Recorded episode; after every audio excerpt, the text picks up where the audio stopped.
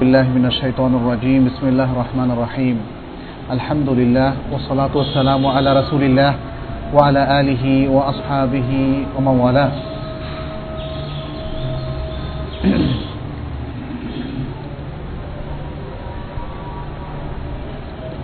সম্মানিত উপস্থিতি আমরা আজকে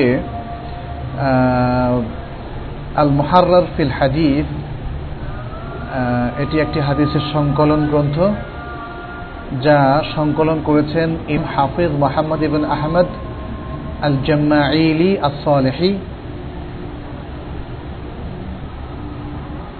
ওনার মানে যে নামটা প্রখ্যাত ছিল হাদিস বিশারদদের কাছে বা যে নামে তিনি খ্যাতি অর্জন করেছিলেন এবনু আব্দুল হাদি। এবনু আব্দুল হাদি সাতশো চুয়াল্লিশ হিজড়িতে তিনি ইন্তেকাল করেছেন। তার হাদিস থেকে আজকে আমরা কিতাবুস সলাতের কিছু হাদিস আপনাদের সামনে পেশ করছি রমজাতুল আহকামের উপর আমাদের আলোচনা চলছিল কিন্তু সেই বইটি আজকে আমাদের কাছে না থাকায় আমরা কিতাবুল সলাদ থেকে আমরা কিতাবুল মাহার্রার যেটা সেখান থেকে আপনাদের সামনে কিছু হাদিস পেশ করছি এবং হাদিসের শিক্ষাগুলো আমরা আলোচনা করব ইনশাআল্লাহ قال المؤلف رحمه الله كتاب الصلاة ওয়াহেদ বাব ফরদিসালাহ কিতাবুস সালাত সালাত অধ্যায়ের প্রথম পরিচ্ছেদ বা বাব হচ্ছে ফরদুসালাহ সালাত ফরজ হওয়ার বিষয় এর প্রথম হাদিসটি তিনি সংকলন করেছেন আন জাবের ইবনে আব্দুল্লাহ রাদিয়াল্লাহু আনহুমা قال سمعت رسول الله صلى الله عليه وسلم يقول بين الرجل وبين الشرك والكفر ترك الصلاة رواه مسلم জাবের ইবনু আবদুল্লাহ দুজনই সাহাবি ছিলেন, বাবা এবং ছেলে রাবিউল্লাহ তাল আনহুমা। তাদের থেকে হাদিসটি বর্ণিত হয়েছে। জাবের বলেন যে, আমি রাসুল্লাহ সাল্লাহ আলহি আসাল্লামকে বলতে শুনেছি যে, কোনো ব্যক্তি এবং শির্ক আর কুফুরির মাঝখানে যে পার্থক্য, সেটি হচ্ছে তর্ক সালাহ। সালাদ তরক করা। সালাদ তরক করা, অর্থাৎ তাদের মধ্যে যে পার্থক্য, একজন ব্যক্তি ব্যক্তি বলতে এখানে মুসলিম ব্যক্তি বোঝানো হচ্ছে। এবং এখানে যদিও এখানে আমরা লক্ষ্য করছি, হাদিসে আর রাজুল শব্দ এসছে। আর রাজুল মানে হচ্ছে মেইল তবে একটা জিনিস যেটা আমরা সাধারণত মানুষের মধ্যে একটা প্রবণতা দেখি সাধারণত মানে পুংলিঙ্গের শব্দগুলোই আমরা বেশি ইউজ করি। আরবদের মধ্যেও এই প্রবণতাটা বেশি ছিল। ইভেন এখনও আমরা লক্ষ্য করি অনেক সময় সর্বনামের ক্ষেত্রে যেখানে আরবিতে মুদাক্কার মোয়ান্নাস এর মধ্যে পুংলিঙ্গ স্ত্রীলিঙ্গের মধ্যে পার্থক্য করা আছে, সেখানেও দেখা যাচ্ছে যে মানুষ অভ্যস্ত বেশি পুংলিঙ্গের শব্দগুলো বা সর্বনামগুলো ইউজ করার জন্য। যাই হোক মানে আমি বলছি এটা এই জন্যে যে কখনো যদি কাউকে আমরা মুদাক্কার শব্দ ইউজ করতে দেখি, তার মানে এটা না, অবধারিতভাবে এটা ধরে নেওয়ার কোনো অবকাশ নেই যে শুধু পুরুষদেরকে উদ্দেশ্য করে বলা হচ্ছে। হ্যাঁ। তো, আর এখানে যেমন বলা হয়েছে যে পুরুষ এর মধ্যে এবং শিরিকার কুফুরের মধ্যে পার্থক্য হচ্ছে সালাদ তরফ করা। এখানে পুরুষ বোঝানো হয়নি, এখানে ব্যক্তি বোঝানো হচ্ছে পার্সন যে কারণে আরবিতেও অনেক সময়ই যেমন, ইয়া ইউহ্লাদিনা আমানু, এটা বলে নারী পুরুষ উভয়কে উভয়কে বোঝানো হচ্ছে। হে, ওই সমস্ত পুরুষরা যারা মানে এনেছ মানে যদি আমরা শাব্দিক ট্রান্সলেট করি, তাহলে এটা হচ্ছে অর্থ, কিন্তু এটা তো উদ্দেশ্য না উদ্দেশ্য হচ্ছে সে ওই সমস্ত মানুষেরা যারা ইমান এনেছে। অর্থাৎ তারা পুরুষ হওয়া, নারী হওয়া। তো এখানেও সেটাই উদ্দেশ্য। মানে প্রথম হচ্ছে যে পুরুষ উল্লেখ করা হয়েছে, মুসলিম কথাটা উল্লেখ করা হয়নি।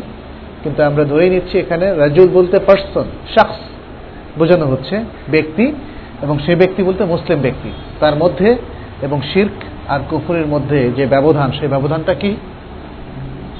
সে তর্কুসলা সবাই সালাত আদায় করলে কিন্তু আর কোনো ব্যবধান থাকতো না। শির্ক আর কুফরি থাকতো না। তার মানে এখন তাহলে আমরা বুঝতে পারলাম এই হাদিস থেকে যে তর্কুসালাহ কুফরুন, তর্কুসালাহ শির্ক। সালাত তরক করা, এটা কুফরি, এটা শির্কের অন্তর্ভুক্ত। খুব ডেঞ্জারাস কিছু ইনফরমেশন এখানে দেওয়া হয়েছে। আর এই হাদিসটা বর্ণিত হয়েছে সহি মুসলিমের মধ্যে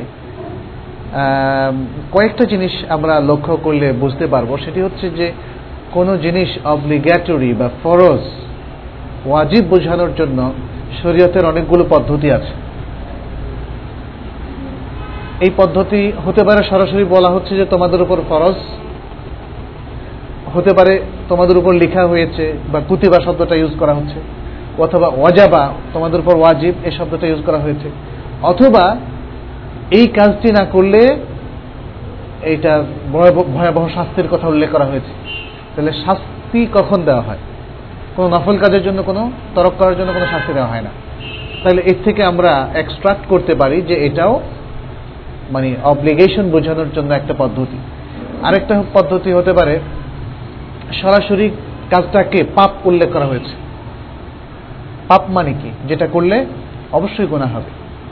আরেকটা পদ্ধতি আমরা বুঝতে পারি যে অব্লিগেশন বোঝানোর জন্য, সেটি হচ্ছে যে এই কাজটা তরক করাটা কুফরি, এই কাজটা তরক করাটা শির্ক। তখন বোঝা গেল যে এই কাজটা করতে হবে। আর যখন বলা হয় এই কাজটা করাটা হচ্ছে কুফর, তখন বোঝা গেল যে তরক করাটা হচ্ছে অব্লিগেটরি ফরজ। এইভাবে, বিভিন্নভাবে আমাদেরকে ফরজ জিনিসটা বুঝতে হবে। ফরজ কখনো কাজটা করাই ফরজ হয়, কখনো কাজটা তরক করাটা ফরজ হয়। অতএব মাফরুদাতের দুটো দিক, একটা হচ্ছে ইজাবি, একটা সালবি নেগেটিভ পজিটিভ পজিটিভটা আমাদেরকে করতে হবে নেগেটিভটা আমাদেরকে তরক করতে হবে। এবং নেগেটিভটা তরক করাটা হচ্ছে ফরজ, আবার পজিটিভটা করাও ফরজ যখন মানে ইন্ডিকেট করে দেওয়া হয়, স্পষ্টভাবে উল্লেখ করে দেওয়া হয় যে এই এই কাজগুলো ফরজ, কারণ পজিটিভ সব কাজ আমাদের উপর ফরজ করা হয়নি। আমরা এই হাদিসের উসলুপ থেকে দেখলাম যে সলাদ তরক করাটাকে এখানে স্পষ্টভাবে কুফুরি এবং শিরকে বলা হচ্ছে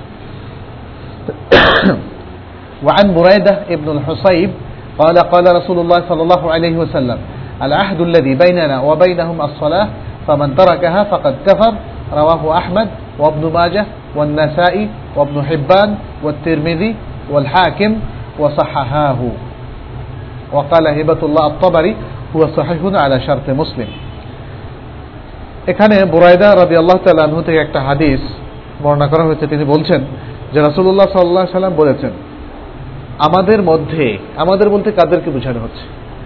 মুসলিম মোকমেন আমাদের মুসলিমদের মধ্যে এবং তাদের মধ্যে। তাদের বলতে যারা অমুসলিম, সে যেই হোক না কেন। অমুসলিম তাদের মধ্যে অঙ্গীকার হচ্ছে সলাহ। কিসের অঙ্গীকার? অর্থাৎ আমাদের অন্তর্ভুক্ত হতে হলে সালাত আদায় করতে হবে। আর আমাদের কেউ সালাত আদায় না করলে সে আমাদের বাইরে। এটাই হচ্ছে অঙ্গীকার। অন্য কথা আমরা বলতে পারি, আমাদের এবং তাদের মধ্যে পার্থক্য মানে সূচনাকারী অঙ্গীকার হচ্ছে সালাত। সালাদ কেউ আদায় করলে বুঝতে হবে যে সে তার অঙ্গীকার রক্ষা করেছে এবং সে আমাদের অন্তর্ভুক্ত। উম্মার অন্তর্ভুক্ত। সালাদ কেউ তরক করলে বুঝতে হবে সে তাদের অন্তর্ভুক্ত এবং উম্মা থেকে এক্সক্লুডেড হাদিসের মানে ক্লিয়ার টেক্সট সে কথাই আমাদেরকে বোঝাচ্ছে। এবং পরবর্তীতে আরও স্পষ্ট করে ব্যাখ্যা করে দেওয়া হচ্ছে, ফামান তারা কাহা যে ব্যক্তি সালাদ তরক করে, ফাকাদ কাফারা। সে কুফরি করল। সে কুফরি করল। এই হাদিসটা বর্ণনা করেছেন ইমাম আহমেদ, ইমাম ইবনু বাজাহ তার সুনান ইবনু মাজার মধ্যে ইমাম নাসাই তার সুনান নাসাইয়ের মধ্যে, ইবনু হেব্বান, তার সাহি ইবনু হেব্বানের মধ্যে, ইমাম তিরমিদি, তার সুনান তিরমিদির মধ্যে এবং হাকেম তার মুস্তাদরাকের মধ্যে, আল মুস্তাদরাক। মুস্তাদরাক গ্রন্থটা হচ্ছে, তিনি বেশ কিছু হাদিস নিয়ে এসছেন, যেগুলো বুখারি কিংবা মুসলিমে আসেনি।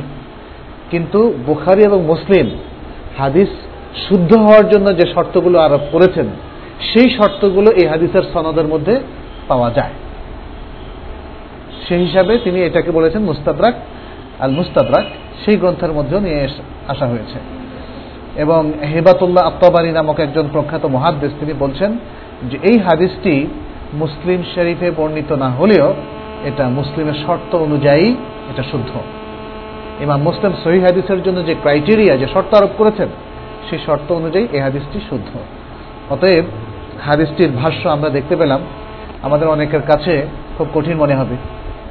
সালাদ তরক না করাটা কুফুরি এটা কেমন কথা কিন্তু হাদিসটি স্পষ্টভাবে সেটাই বলছে এবং এতজন মহাদ্দেশ প্রত্যেকেই বলছেন এই হাদিসটি শুদ্ধ এরপর হাদিস হচ্ছে ওয়ান আলী ইবনে আবি তালিব রাদিয়াল্লাহু আনহু قال قال رسول الله صلى الله عليه وسلم يوم الأحزاب شغلونا عن الصلاة الوسطى সলাতিল আসর মালা আল্লাহ বুয়ুতাহুম وقبورهم نارا ثم صلىها بين العشاءين بين المغرب ওয়াল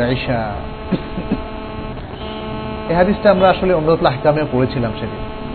আলী ইবনা আবি তালেব রাজি আল্লাহ তালা আনু থেকে বর্ণিত, তিনি বলেন রাসুল্লাহ সাল্লাহ সাল্লাম আহজাবের যুদ্ধের দিন, যেটাকে আমরা খন্দকের যুদ্ধ বলি, সেদিন বলেছিলেন যে এই খন্দকের যুদ্ধে যারা আমাদেরকে অবরোধ করে রেখেছে, তারা আমাদেরকে মধ্যবর্তী সালাত তথা সালাতুল আসর থেকে ব্যস্ত করে রেখেছে। এই সালাত তাদের কারণে আমরা পড়তে পারি নাই। হ্যাঁ? তো তাদের জন্য আল্লাহ রাসুল সাল্লাহ সাল্লাম বদোয়া করলেন। রাসুল্লাহ সাল্লাহ সাল্লাম কোনো অপশনাল কাজের জন্য কারও কাউকে কখনো বদ্ধ সাধারণ ক্ষতির জন্য কাউকে কারও খারাপ কামনা কখনো করেননি। বরং শারীরিক নির্যাতন কিংবা মামালাতের ক্ষেত্রে অন্যদের চিটিং কিংবা গেশ অথবা ধোকাবাজির জন্য তিনি কখনো বদোয়া করেননি। কিন্তু সালাদ থেকে মাহরুম রেখেছে একদল লোক, মুসলমানদের নবীকে এবং তার সহচরদেরকে, সাহাবাদেরকে। এইটা বিশাল একটা ব্যাপার। তার মানে সালাদ খুবই ইম্পর্টেন্ট একটা বিষয়। যে জন্য তিনি তাদের বিরুদ্ধে বদোয়া করলেন।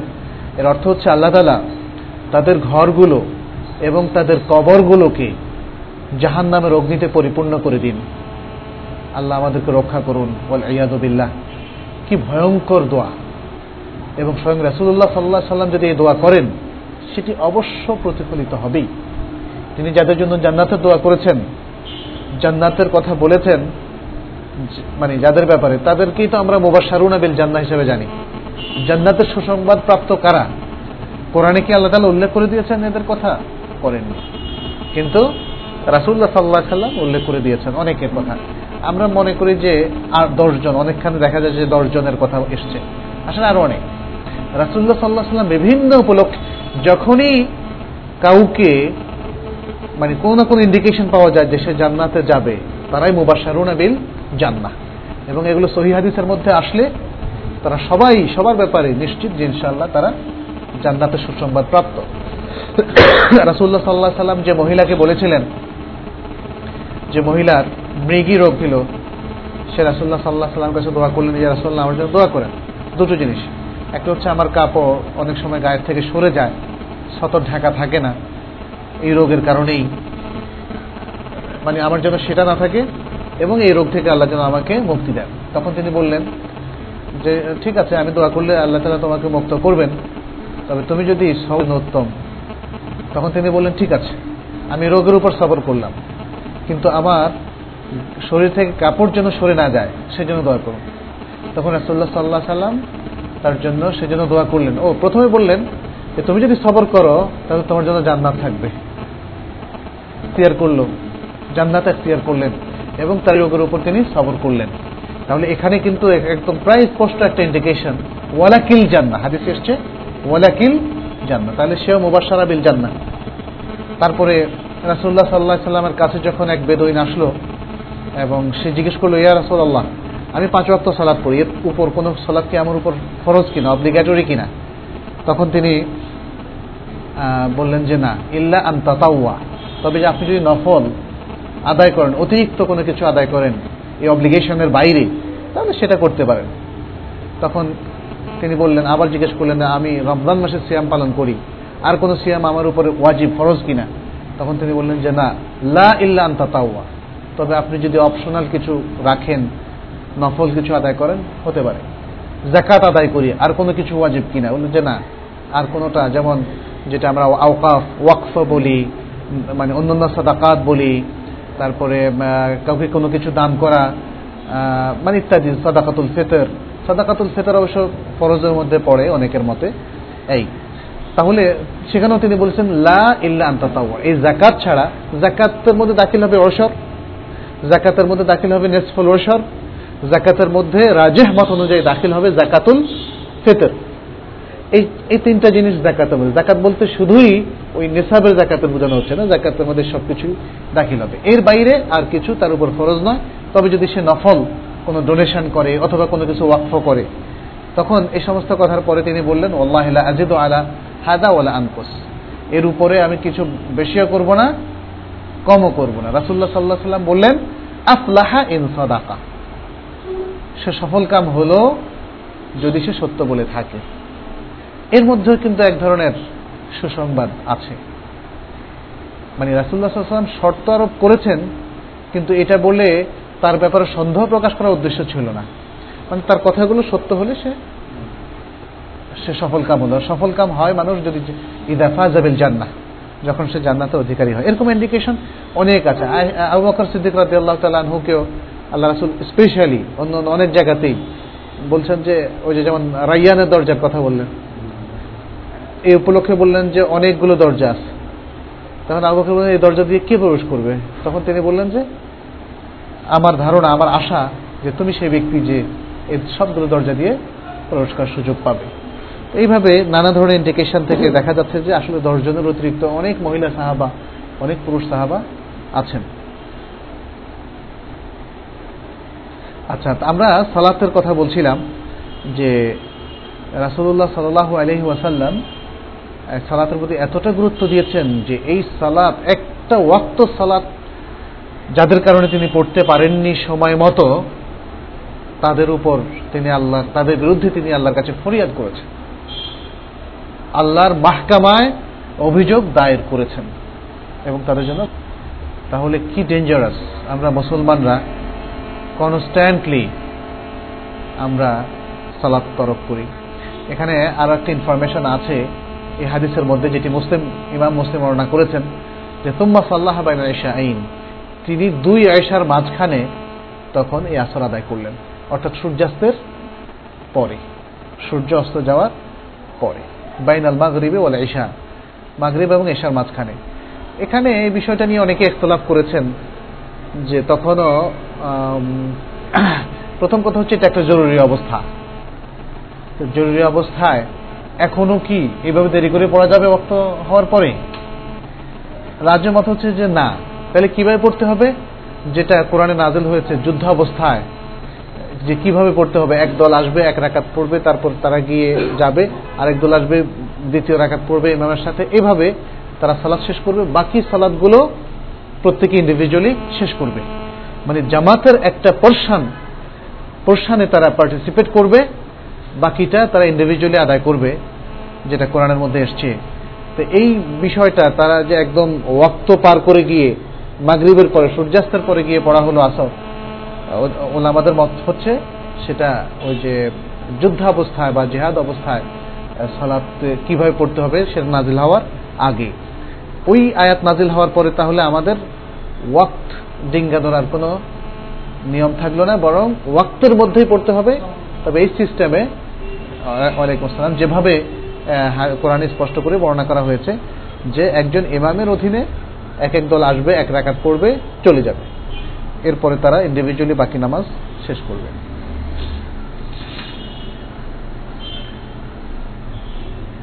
আচ্ছা।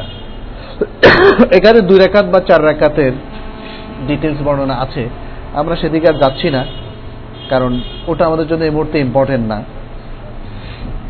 এই হাদিস থেকে যেটা আমরা শিক্ষা পেলাম, যে সেটা হচ্ছে সালাতের গুরুত্ব এবং সালাদ যে ফরজ সালাত যে ইসলামের অত্যন্ত অব্লিগেটরি কাজের মধ্যে একটা সেটা এই হাদিসের বিভিন্ন মানে ধারা বর্ণনা থেকে স্পষ্ট হয় এরপর হাদিস হচ্ছে ওয়ান জাবির ইবনে আব্দুল্লাহ রাদিয়াল্লাহু আনহুমা আন্না উমর জাআ ইয়াউম আল-খান্দাক بعدما غربت الشمس فجعل يسب كفار قريش وقال يا رسول الله ما كدت أصلي العصر حتى قدت الشمس تغرب فقال النبي صلى الله عليه وسلم والله ما صليتها قال فقمنا إلى بطحان فتوضأ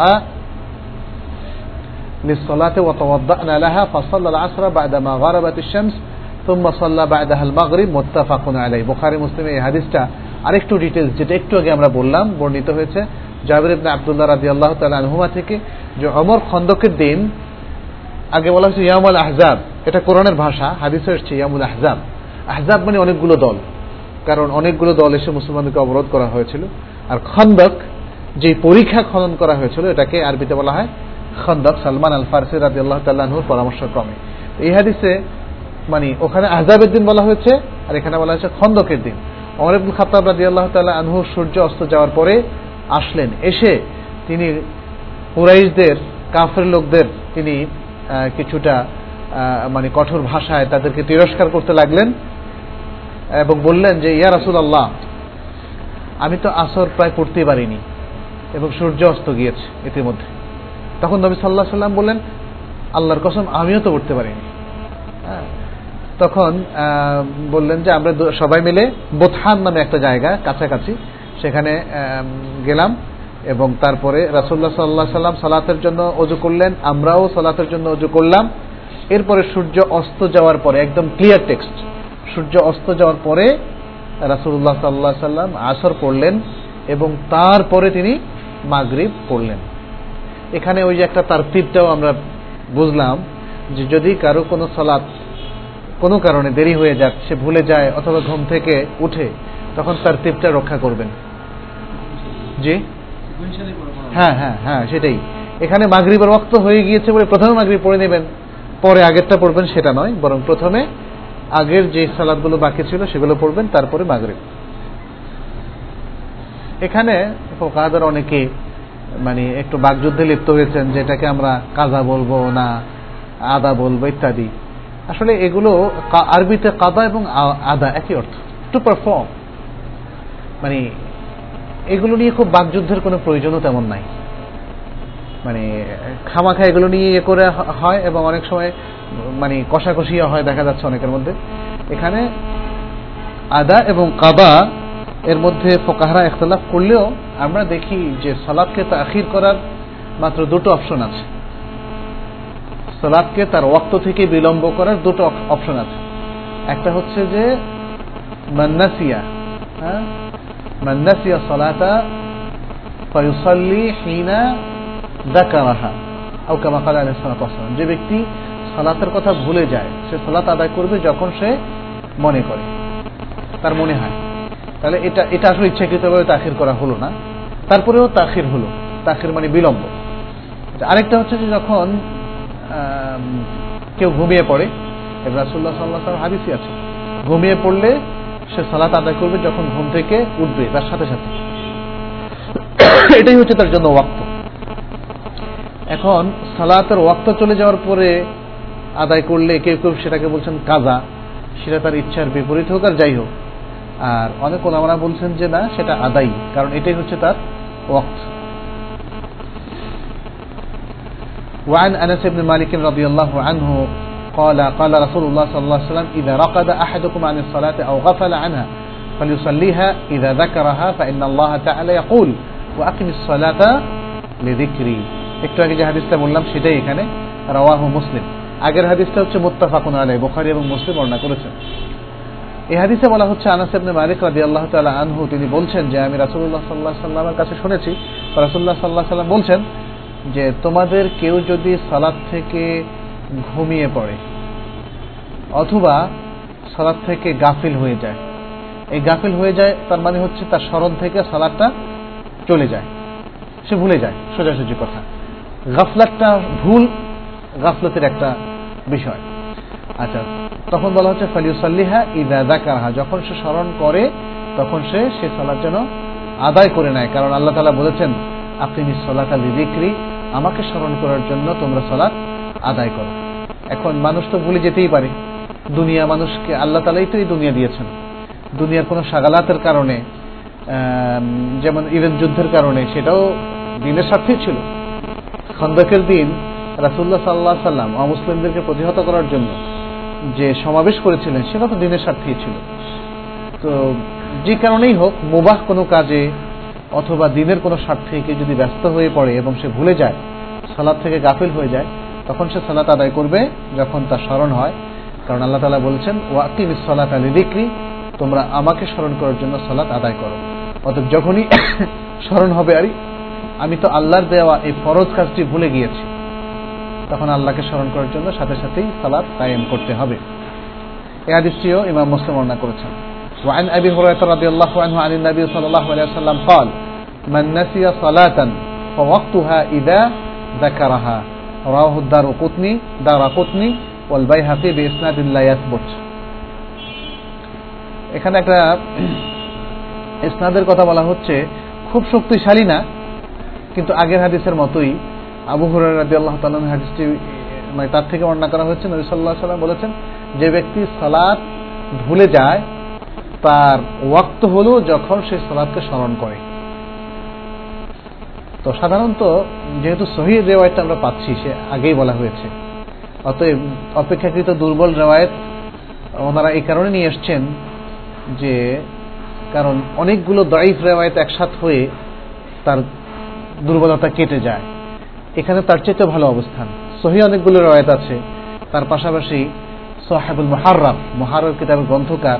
এই জন্য মোটামুটি মানে একটা মোটামুটি পর্যায়ের স্নাদে তিনি হাদিসটি নিয়ে এসছেন। অনেকে হয়তো প্রশ্ন করছেন, করতে পারেন যে, তাহলে এই সহি হাদিসের পরে তিনি এর থেকে নিচু দরজার হাদিস কেন এনেছেন? এনেছেন এই জন্য যে যতগুলো তরিকায় বর্ণিত হয়েছে বিশেষ করে তার যদি সহি আসল থেকে থাকে তাহলে বোঝা যাচ্ছে যে এই কিছুটা দুর্বল সনদগুলো সেই সহি হাদিসগুলোকে আরো শক্তিশালী করছে وعن عمران بن حسين رضي الله عنهما قال كنت مع النبي صلى الله عليه وسلم في مسير له فأدلجنا ليلتنا حتى إذا كان وجه الصبح أرسنا فغلبتنا أعيننا حتى بزغت الشمس. قال فكان أول من استيقظ منا أبو بكر رضي الله عنه وكنا لا نوقظ نبي الله صلى الله عليه وسلم من منامه إذا نام حتى يستيقظ. ثم استيقظ عمر فقام عند نبي الله صلى الله عليه وسلم فجعل يكبر ويرفع صوته بالتكبير حتى استيقظ رسول الله صلى الله عليه وسلم. فلما رفع رأسه رأى الشمس قد بزغت. قالوا ارتحلوا. فصار بنا حتى إذا ابيضت الشمس বিনাল আলাই এখানে সালাদ তাখির করার আরেকটা ঘটনা বর্ণিত হয়েছে রাসুল্লাহ সাল্লাহ সাল্লামের জীবনে, যেটা ঘটেছিল। ইমরান এবন হোসেন রাজি আল্লাহ তালাহ তিনি বলছেন যে, আমরা একবার রাসুল্লাহ সাল্লাহ সাল্লামের সাথে একটা যাত্রায় ছিলাম, একটা ভ্রমণে ছিলাম। আমরা রাতে প্রবেশ করলাম, অর্থাৎ রাত হয়ে গেল এবং এমনকি রাতটা আমরা হয়তো কাটিয়ে দিলাম এতটা সময়ই কেটে গেল যে আমরা দেখতে পেলাম যে যেন ভোর হয়ে গিয়েছে। ইদা কানা ওয়াজ হোসব আর রাসনা ফাগালাবাত আয়ুনুনা। না, এখানে তিনি বলছেন যে আমরা চলতে থাকলাম রাত্রে। অনেক রাত্রে হাঁটতে হাঁটতে যখন সোবেহ হওয়ার উপক্রম, তার আগেই তারা হয়তো এক জায়গায় বসে পড়লেন তখন তাদের চোখ তাদের উপর গালিব হলো। অর্থাৎ বসে পড়ার সাথে সাথে ঘুম তাদেরকে আক্রান্ত করল। এ কথাটা তিনি বলেছেন। এভাবে মানে তারা অনিচ্ছা সত্ত্বেও এমনভাবে ঘুমিয়ে পড়লেন যে সূর্য উঠে গেল। এরপর তিনি বলছেন যে আমাদের মধ্যে প্রথম যে ব্যক্তি ঘুম থেকে উঠল তিনি হচ্ছেন আবু বকর আদি আল্লাহ তালাহ আর আমাদের অভ্যাস ছিল যে আমরা আল্লাহর নবীকে তার ঘুম থেকে কখনো জাগাতাম না। যতক্ষণ না তিনি ঘুম থেকে নিজে নিজে জাগতেন। তার আগ পর্যন্ত আমরা জাগানোটাকে শিষ্টাচারিতার খেলাফ মনে করতাম, আমরা তাকে জাগাতাম না। এরপরে জাগলেন অমর। অমর জেগে তিনি তো এই অবস্থা দেখার পরে, অমর তো একজন কঠিন লোক ছিলেন তো, তিনি আল্লাহ রাসুলকে কিছু বলতে দ্বিধায় করতেন না। তো তিনি আল্লাহ রাসুলকে এটা মানে জাগাতে যান নাই, কিন্তু যে কাজটা করেছেন সেটা হচ্ছে, তিনি আল্লাহ আকবর আল্লাহ আকবর জোরে জোরে বলা শুরু করলেন। এবং খুব জোরে আল্লাহ আকবর, আল্লাহ বলা শুরু করলেন। এতে রাসুল্লাহ সাল্লাহ সাল্লাম জেগে গেলেন। কিন্তু রাসুল্লাহ সাল্লাহ সাল্লাম জেগে যখন মাথা উঠালেন, তখন দেখলেন সূর্য অলরেডি উঠে গিয়েছে। হ্যাঁ তখন তিনি বললেন, চলো। এই অবস্থা রাসুল্লাহ সাল্লাহ সাল্লাম সাথে সাথে নামাজ পড়তে বললেন না। এখানে কারণটা উল্লেখ নেই যে কি কারণে সাথে সাথে তিনি তাদেরকে সালাত আদায়ের জন্য বললেন না। তিনি বললেন যে, চলো। সূর্য ঠিক আছে তারপরে বললেন যে, চলো। এরপরে তারা চলতে থাকলেন। এরপর সূর্য যখন একটু সাদা হয়ে উঠল, তখন তিনি আমাদেরকে নিয়ে গাদাজ ওই সময়টা এটা হলো অনেকটা সূর্য মানে ওঠার পরে যখন সূর্য আর লাল থাকে না, তার লালিমা যখন চলে যায়, সে কথা এখানে বলা হচ্ছে, তখন তিনি তাদেরকে নিয়ে নামাজ আদায় করলেন। এটা হচ্ছে রাসুল্লাহ সাল্লাহ সাল্লামের জীবনের দ্বিতীয় ঘটনা, যে তিনি সালাত টাইম মতো পড়তে পারেননি। প্রথমটা হচ্ছে যে, যেটা আমরা বলেছি, যে সেটা হচ্ছে যুদ্ধের ঘটনায় সালাত আদায়ের বিধান অবতীর্ণ হওয়ার আগে। তো সুতরাং মানে যুদ্ধের সময় কীভাবে সালাত আদায় করতে হবে সেটা এসে যাওয়ার পরে, ওই ব্যাপারটা যে আমাদেরকে এখন ব্যস্ত রেখেছে, এই যুক্তি আর খাটবে না। এখন যুদ্ধ অবস্থায় যেভাবে সালাত আদায় করতে হয়, সেটা করতে হবে। দ্বিতীয় বিষয়টি সম্পর্কিত একটু আগে আরও একাধিক হাদিস আমরা পেয়েছি। সেটি হচ্ছে এখানে কি জন্য আমাকে মনে হয় বারবার চাচ্ছে? সালাম আলাইকুম। জি, আমি একটা দার্সে আছি এখন। আপনি যদি আর একটু পরে করেন, মাগরিবের পরে। জি জি, আসসালাম আলাইকুম। হ্যাঁ দ্বিতীয় যে ঘটনাটা, এখানে রাসুল্লাহ সাল্লাহ সাল্লাম সহ পুরো দল ঘুমিয়ে গিয়েছিল। তো ঘুমানোটা একটা ওদর সেটা আমরা একটু আগেই জেনেছি তবে রাসুল্লাহ সাল্লাহ সাল্লাম কি কারণে মানে তিনি সাথে সাথে না পড়ে কিছু দূর গিয়ে পড়লেন সেটি হাদিসে উল্লেখ নেই এখানে কোনো সরাও নেই আমরা সেটি আপনাদেরকে পরে জানাবো ইনশাল্লাহ মানে আমাদের বক্তব্য কি সে ব্যাপারে সেটা পরে জানাবো আচ্ছা আরেকটা হাদিস এখান থেকে আমরা পড়ছি وعن أبي هريرة رضي الله عنه أن رسول الله صلى الله عليه وسلم حين قفل من غزوة خيبر فسار ليلة حتى إذا أدركنا الكرى عرس فذكر الحديث النوم عن الصلاة وفيه فقال رسول الله صلى الله عليه وسلم تحولوا عن مكانكم الذي أصابتكم فيه الغفلة আগের কারণটা এই হাদিসে বর্ণনা করা হয়েছে এটাও সেম হাদিস যে এখানে হাদিসটা বর্ণিত হয়েছে আবু হরাহ তালানহু থেকে যে তারা খাইবারের যুদ্ধ থেকে ফিরছিলেন তখন। এবং তারা রাত্রে চলছিলেন। অনেক রাত পর্যন্ত চলার পরে যখন তাদের ঘুম পেল, তখন তারা এক জায়গায় বিশ্রামের জন্য থামার সাথে সাথেই তারা তাদের ঘুম পেয়ে বসল। এরপরে এই হাদিসটা এভাবে এসছে যে হাদিসের ঘুমের হাদিসটা বর্ণনা করা হলো। ঘুম থেকে উঠার পরে রাসুল্লাহ সাল্লাহ সাল্লাম তাদেরকে বললেন যে, এই জায়গায় বেশিক্ষণ থাকা যাবে না। কারণ কি? এই জায়গা থেকে তোমরা সরে যাও, কারণ এই জায়গায় গাফলাত তোমাদেরকে পেয়ে বসেছে। অতএব গাফলাতের জায়গা থেকে দূরে সরে গিয়ে তারপরে সালাত আদায় করতে হবে। তাহলে কারণটা আমরা এই সেকেন্ড হাদিসটাতে পেলাম। কারণ হাদিস হাদিসের ব্যাখ্যা করে, কোরআন কোরআনের ব্যাখ্যা করে। এরপরে রাসুল্লাহ সাল্লাহ সাল্লাম বেলালকে নির্দেশ দিলেন, তিনি আজান দিলেন, একামত দিলেন এবং সালাত আদায় করলেন। অনেক সময় আমরা সালাতের সময় চলে যাওয়ার কারণে, হয়তো ভুলের কারণে আমি ভুলে গিয়েছি, অথবা ঘুমের কারণে। দেখা যাচ্ছে যে আমরা আজান একামতটা আর দেই না।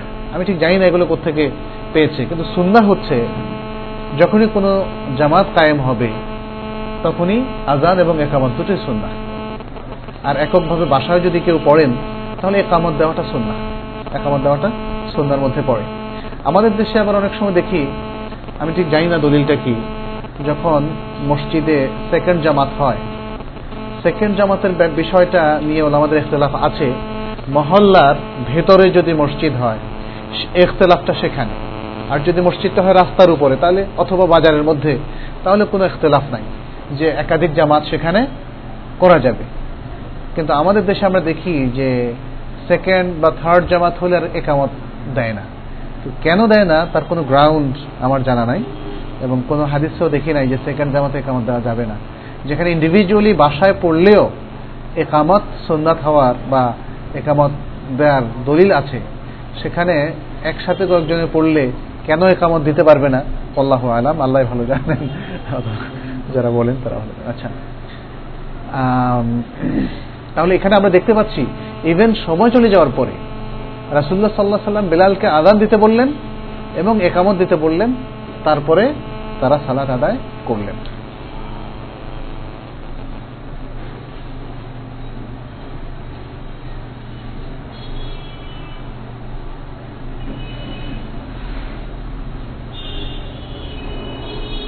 আচ্ছা এখানে বেশ কিছু হাদিস আছে যেগুলো বিভিন্ন সলাতের আউ্বাল এবং শেষ সময় এর ব্যাপারে বলা হয়েছে। আমরা রমজাতুল আহকামের মধ্যে এই হাদিসগুলো আসলে পড়েছি এবং সেখানে আমরা জেনেছি যে চার ওয়াক্ত সালাত আউ্বাল ওয়াক্তে পড়া রাসুল্লাহ সাল্লাহ সাল্লাম পছন্দ করতেন এবং এশার সময় তিনি পছন্দ করতেন এটাকে যথাসম্ভব তাখির করে পড়া এবং এই হাদিস সবগুলো এসছে বোখারি মুসলিমে অথবা শুধু বোখারিতে ওয়ালাইকুম আসসালাম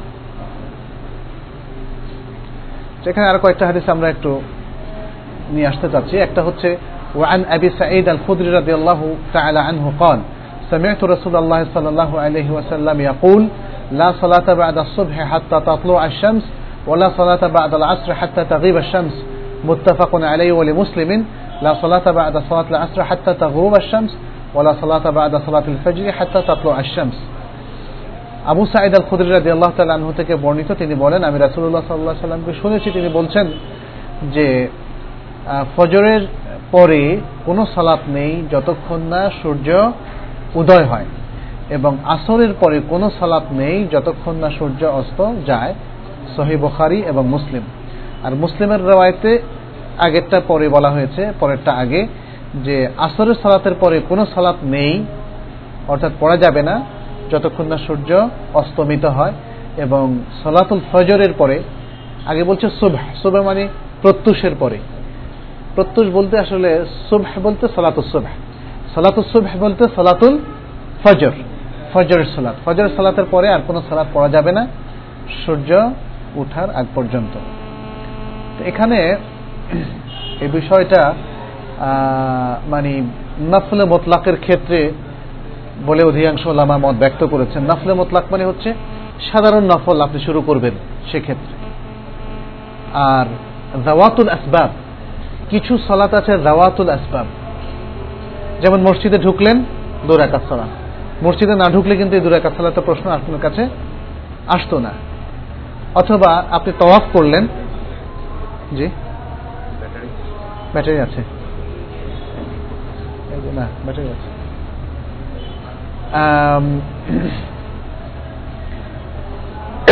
তওয়াফ করার পরে আপনি তওয়াফ তো মাগরিবের আসরের পরে তওয়াফ করা তো নিষিদ্ধ নয়।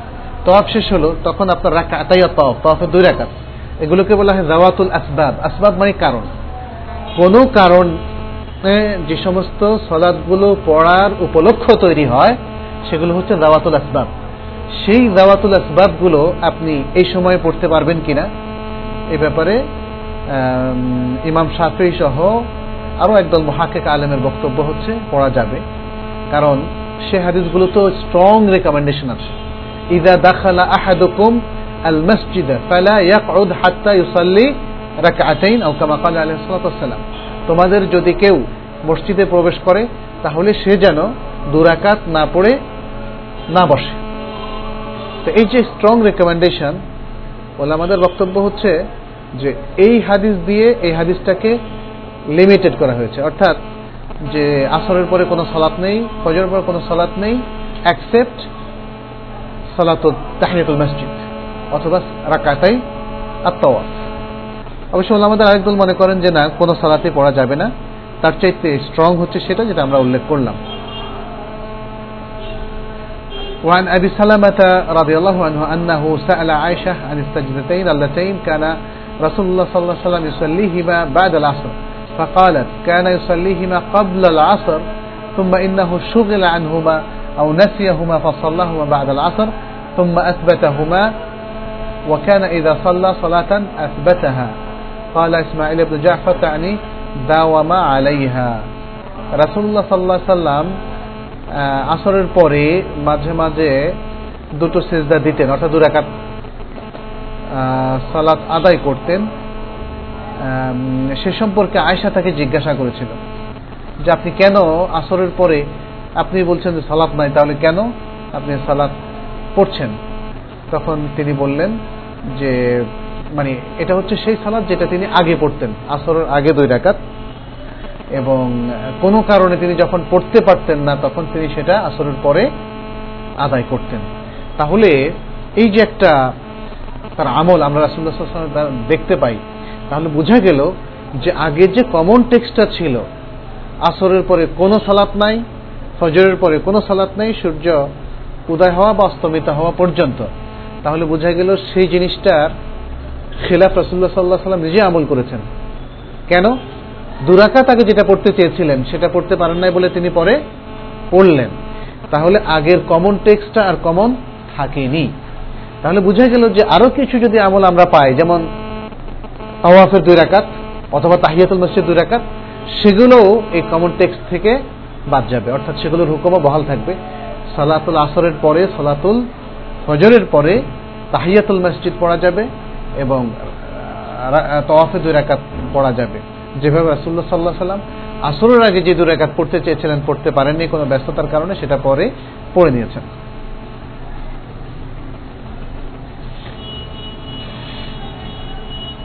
এখানে আরেকটা হাদিস আছে আন জুবাইর ইবনে মুতআমিন রাদিয়াল্লাহু আনহু قال قال رسول الله صلى الله عليه وسلم يا بني عبد مناف لا تمنعوا احدا طاف بهذا البيت وصلى اية ساعة من الليل والنهار হে বনি আব্দ মানাফ তোমরা কাউকেই নিষেধ করো না যারা এই ঘরের অর্থাৎ বাইতুল্লাহর তওয়াফ করে এবং রাত এবং দিনের যে কোনো সময়ে তারা সালাত আদায় করে ওই যে তওয়াফের সালাত আদায় করে এটা আরো স্পেসিফিক হয়ে গেল আরো স্পেসিফিক হয়ে গেল সুতরাং আগে যদি এই হাদিসও না থাকতো তবুও এখন মানে একটা জিনিস লক্ষ্য করার বিষয়।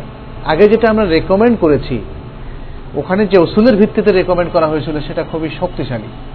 যে কমন টেক্সটের পরে খাস কোনো হুকুম যদি, বিধান যদি আসে, তাহলে সে কমন টেক্সট থেকে ওই হুকুমটা বাদ যাবে। অর্থাৎ কমন টেক্সটের হুকুমটা কি ছিল? সালাতের পরে কোনো নামাজ পড়া যাবে না। সালাতুল আসরের পরে। সালাতুল ফজরের পরে সূর্যোদয় পর্যন্ত কোনো নামাজ পড়া যাবে না। কিন্তু আমরা যখন রাসুল্লাহ সাল্লাহ সাল্লাম থেকে আরও দুটো টেক্সট পেলাম, একটা কি? তওয়াফের সালাত আদায় করার কথা, দুই রাকাত, আবার তাহিয়াতুল মসজিদ। তখন ওই কমন টেক্সট থেকে এই বিধানটাকে আলাদা করে ফেললাম। বললাম কি? যে না, আসরের পরে তাহিয়াতুল মসজিদ পড়া যাবে, আসরের পরে তওয়াফের দুই রাকাত পড়া যাবে। এখন এই হাদিসগুলো আমাদের কাছে আরও স্ট্রংলি মানে প্রমাণ করছে যে ওই ম্যাথাডোলজিটা কারেক্ট যে কমন টেক্সট থেকে পরবর্তী বিধানগুলোকে এক্সক্লুড করার বিষয়টা বা বাদ দেওয়ার বিষয়টা এবং বাদ দিয়ে তখন কমন টেক্সটটা অন্য ক্ষেত্রে প্রযোজ্য হবে এই ক্ষেত্রে না। আমার মনে হয় কথাটা আমি আরেকবার একটু ক্লিয়ার করলে বুঝে হবে। যেমন, মসজিদে প্রবেশ করলেই দুই রাকাত করতে হবে। এই বিধানটা সলাফল আসরের পরে নফল পড়া, না পড়ার যে নির্দেশ, তার থেকে বাদ যাবে। তার মানে আমরা পড়ব। একই অবস্থা তহফির দুই রাকাত বলা হয়েছে যে তোমরা তহফির দুই রাকাত আদায় করো। তাহলে যখনই আমরা তফ করব, তখনই সাথে সাথে, কারণ এরপরে পড়লে তো তফের দুই রাকাত হলো না। তফের দুই রাকাত পড়ার নিয়ম হচ্ছে তফ সাত চক্কর যখন শেষ করবেন, তারপরেই আপনি পড়বেন এবং সেটা প্রিফারেবলি যদি সেটা মাকাম ইব্রাহিমের পেছনে পড়া সম্ভব হয়, আর তা না হলে মসজিদের যেখানে পড়া সম্ভব হয় সেখানে। কিন্তু সেটা ইমিডিয়েট আফটার তওয়াফ পড়তে হবে।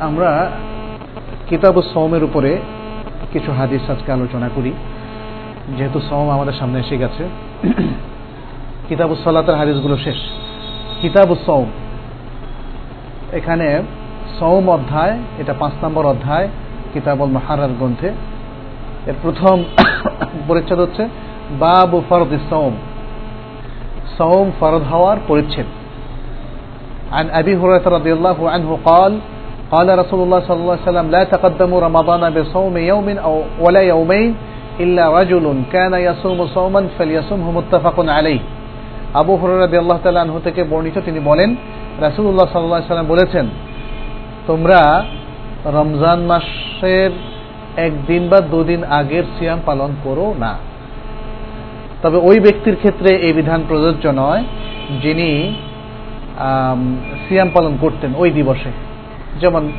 যিনি প্রতিদিন প্রতি সোমবার রোজা রাখেন প্রতি বৃহস্পতিবার রোজা রাখেন এখন কাল আগামীকাল মানে শাওয়াল। আজকে যদি হয় সোমবার বা বৃহস্পতিবার তিনি আজকে রাখবেন। মানে আগামীকাল রমাদান হলে এবং আজকে যদি হয় সোমবার তিনি গত সেহরি খেয়ে আজকে রোজা পালন করতে পারেন। এখানে সেটাই বোঝানো হচ্ছে। অর্থাৎ যিনি যে রোজা রাখতে অভ্যস্ত সেই রোজা রাখার সার্কেলের মধ্যে যদি ওই দিনটা পড়ে যায়, তখন তিনি রাখতে পারবেন। তার ব্যাপারে এই বিধানটা প্রযোজ্য নয়। কিন্তু জেনারেলি যারা হয়তো ওইভাবে রোজা রাখছেন না, এমনি মাঝে মাঝে অকেশনালি রাখছেন আইয়ামুল বিদের রোজা রাখছেন। আইয়ামুল বিদ তো হচ্ছে তেরো, চোদ্দ, পনেরো। রমজানের একদিন আগে তো আর আইয়ামুল বিদ হওয়া সম্ভব না। তিনি সম হয়তো, সম বৃহস্পতিবার হয়তো রাখছেন না অকেশনালি মাঝে মাঝে রাখছেন। তার ক্ষেত্রে নিয়ম হচ্ছে যে না, রমজানের একদিন বা দুদিন আগে সে সিয়াম রাখবে না। কয়েকটা কারণে। প্রথম হচ্ছে যে এটা ইয়ামুসাক হতে পারে। ইয়ামুসাক ইয়ামুসাক হচ্ছে সন্দেহপূর্ণ। যে আগামীকাল কি রমজান না শাওয়াল, এরকম একটা সন্দেহ মেঘের কারণে থাকতে পারে ইয়ামুসাক রোজা রাখতে নিষেধ করা হয়েছে। দ্বিতীয় কারণ হচ্ছে যে, আসলে রমজানের সিয়াম সাধনার জন্য একটা প্রস্তুতি প্রয়োজন। এই প্রস্তুতির জন্য ইভেন রসুল্লাহ সাল্লাহ সাল্লাম যখন সাবানের অর্ধ সাবান চলে আসে, অর্ধ সাবানের পরেও রোজা রাখতে তিনি নিষেধ করেছেন। জেনারেল পিপলদের জন্য। যারা হয়তো ভেরি অকেশনারি দুই চারটা রোজা বছরে রাখে, তাদেরকেও তিনি নিষেধ করেছেন কারণ যারা রোজা রাখতে অভ্যস্ত না, তারা দেখা যাবে যে এখন ঘন ঘন রোজা রেখে সাবান মাসে, পরে রমজান মাসে দুর্বল হয়ে গেল। আর শরীয়তের রোকসাত তো আছেই যে ইভেন মকিম অবস্থায়ও আপনি যদি মারাত্মক দুর্বল হয়ে যান, আপনার দারুণ পিপাসা লেগে যায় এবং রোজা রাখতে আপনি পারছেন না। আপনাকে হয়তো হসপিটালে ট্রান্সফার করতে হবে অথবা মৃত্যুর মুখোমুখি হতে পারেন। এমন সিরিয়াস অবস্থায় অবশ্যই আপনি রোজা ভাঙতে পারেন এবং আপনি সে অবস্থায় রোজা শুধু কাজা করবেন, কোনো কাফারা দিতে হবে না। এই নিয়মগুলো আমাদের অনেকের জানা নেই। কিন্তু কথা হচ্ছে যে আপনি শাবান মাসে প্রচুর রোজা রেখে যদি দুর্বল হয়ে যান এবং রমজান মাসের ওই সিচুয়েশনটা যদি আপনার তৈরি হয়, তাহলে তো ঘাটতি আপনার হচ্ছে। আপনাদের যে কারণে হলো। এই জন্য রাসুল্লাহ সাল্লাহ সাল্লাম চাচ্ছেন যে যারা রোজা রাখতে ব্যাপকভাবে বুঝতো না, তারা যেন সারবানের শুরুর দিকে রাখে ঠিক আছে কিন্তু মধ্য সারবানের পর থেকে রোজা রাখা তারা যেন স্টপ করে দেয় এবং বিশেষ করে রমজানের একদিন কিংবা দুদিন আগে যেন সে রোজা পালন না করে এই হাদিসটি বুখারী এবং মুসলিম বর্ণিত হয়েছে عن ابن عمر رضي الله تعالى عنه قال سمعت رسول, رسول الله صلى الله عليه وسلم يقول إذا رأيتموه فصوموا وإذا رأيتموه فأفطروا فإن غم فاقدروا له متفق عليه ইবনে অমর রাদি আল্লাহ থেকে বর্ণিত যে তিনি বলেন, আমি রাসুল্লাহ সাল্লাহ সাল্লামকে বলতে শুনেছি, যখন তোমরা চাঁদ দেখো, তাহলে চাঁদ দেখার উপর ভিত্তি করে তোমরা সিয়াম পালন করো, আর যখন তোমরা চাঁদ দেখো, তখন চাঁদ দেখার ভিত্তিতে তোমরা ইফতার করো, অর্থাৎ ঈদ উল ফিতর পালন করো, অর্থাৎ রোজা ভাঙো। আর যদি মেঘলা থাকে, মেঘাচ্ছন্ন থাকে আকাশ, তখন তোমরা মানে ফাকদুরুলাহ এখানে বলা হয়েছে, তার হিসাবটা গণনা করো। অন্য হাদিস এসছে ফাকমেলু আল একদাতা সালাতিন যদি উনত্রিশ থাকে, তাহলে সেদিনটাকে তুমি পরিপূর্ণ করে দাও। আরেক হাদিসে এসছে ফাকমেলু মাসটাকে পরিপূর্ণ করো। কারণ আসলে আঠাশতম দিনের দিন তো আমাদের কোনো কনফিউশন নাই। তাই না? যে পরের দিন উনত্রিশ তারিখ হবে। উনত্রিশ তারিখের পরের দিন হচ্ছে সমস্যা। যে ওই দিন কি রমজানের এক তারিখ নাকি শাহবান মাসের তিরিশ তারিখ। তাহলে কনফিউশন একটা দিনকে নিয়ে। তা সেটাকে যদি রিকাভারি করা না যায়, চাঁদ স্পষ্টভাবে দেখার মাধ্যমে, তাহলে ওই দিনটাকে শাহবানের দিন হিসেবে গণ্য করতে হবে। এটাই হচ্ছে হাদিসের বক্তব্য। আকাশ মেঘলা থাকল কেউ দেখতে পারল না। তাহলে ওই দিনটাকে শাহবান মাসের বলে গণ্য করা। এখানে চাঁদ দেখে রোজা রাখা, চাঁদ দেখে ইফতার করা, এটা আদেশের নির্দেশ। অতএব সন্না হচ্ছে, দেখেই রোজা রোজা রাখবে, দেখেই ঈদ উল ঈদ করবে। আচ্ছা এখন এটা হচ্ছে উম্মার প্রতি একটা কমন নির্দেশ। উম্মার লোকেরা দেখবে। এটা নট নেসেসারি যে each and every individual male and female হ্যাঁ শুড ওয়াচ না, সবাইকে দেখতে হবে না। যদি আকাশ মেঘলা টেঘলা থাকে অবস্থায়, কেউ চাঁদ দেখে, তাহলে দুজন দেখলেই যথেষ্ট। আর আকাশ যদি একদম স্পষ্ট থাকে তাহলে অনেককে দেখবে দুজন দেখলে হবে না। তাই না? মানে পুরো আকাশ এত ক্লিয়ার এখন দুজন এসে বলতেছে, তারা দেখছে আর কেউ দেখে না তাহলে তো সেটা হবে না। জম্মন গাফির দেখতে হবে। আচ্ছা আর দেখার বিষয়টা নিয়েও আমাদের আসলে ইদানিং এই কথাগুলো খুব বেশি হচ্ছে। সৌদি আরবে দেখলে কি আমরাও দেখেছি বলে ধরবো কিনা? বা মানে অন্য কোনো দেশে।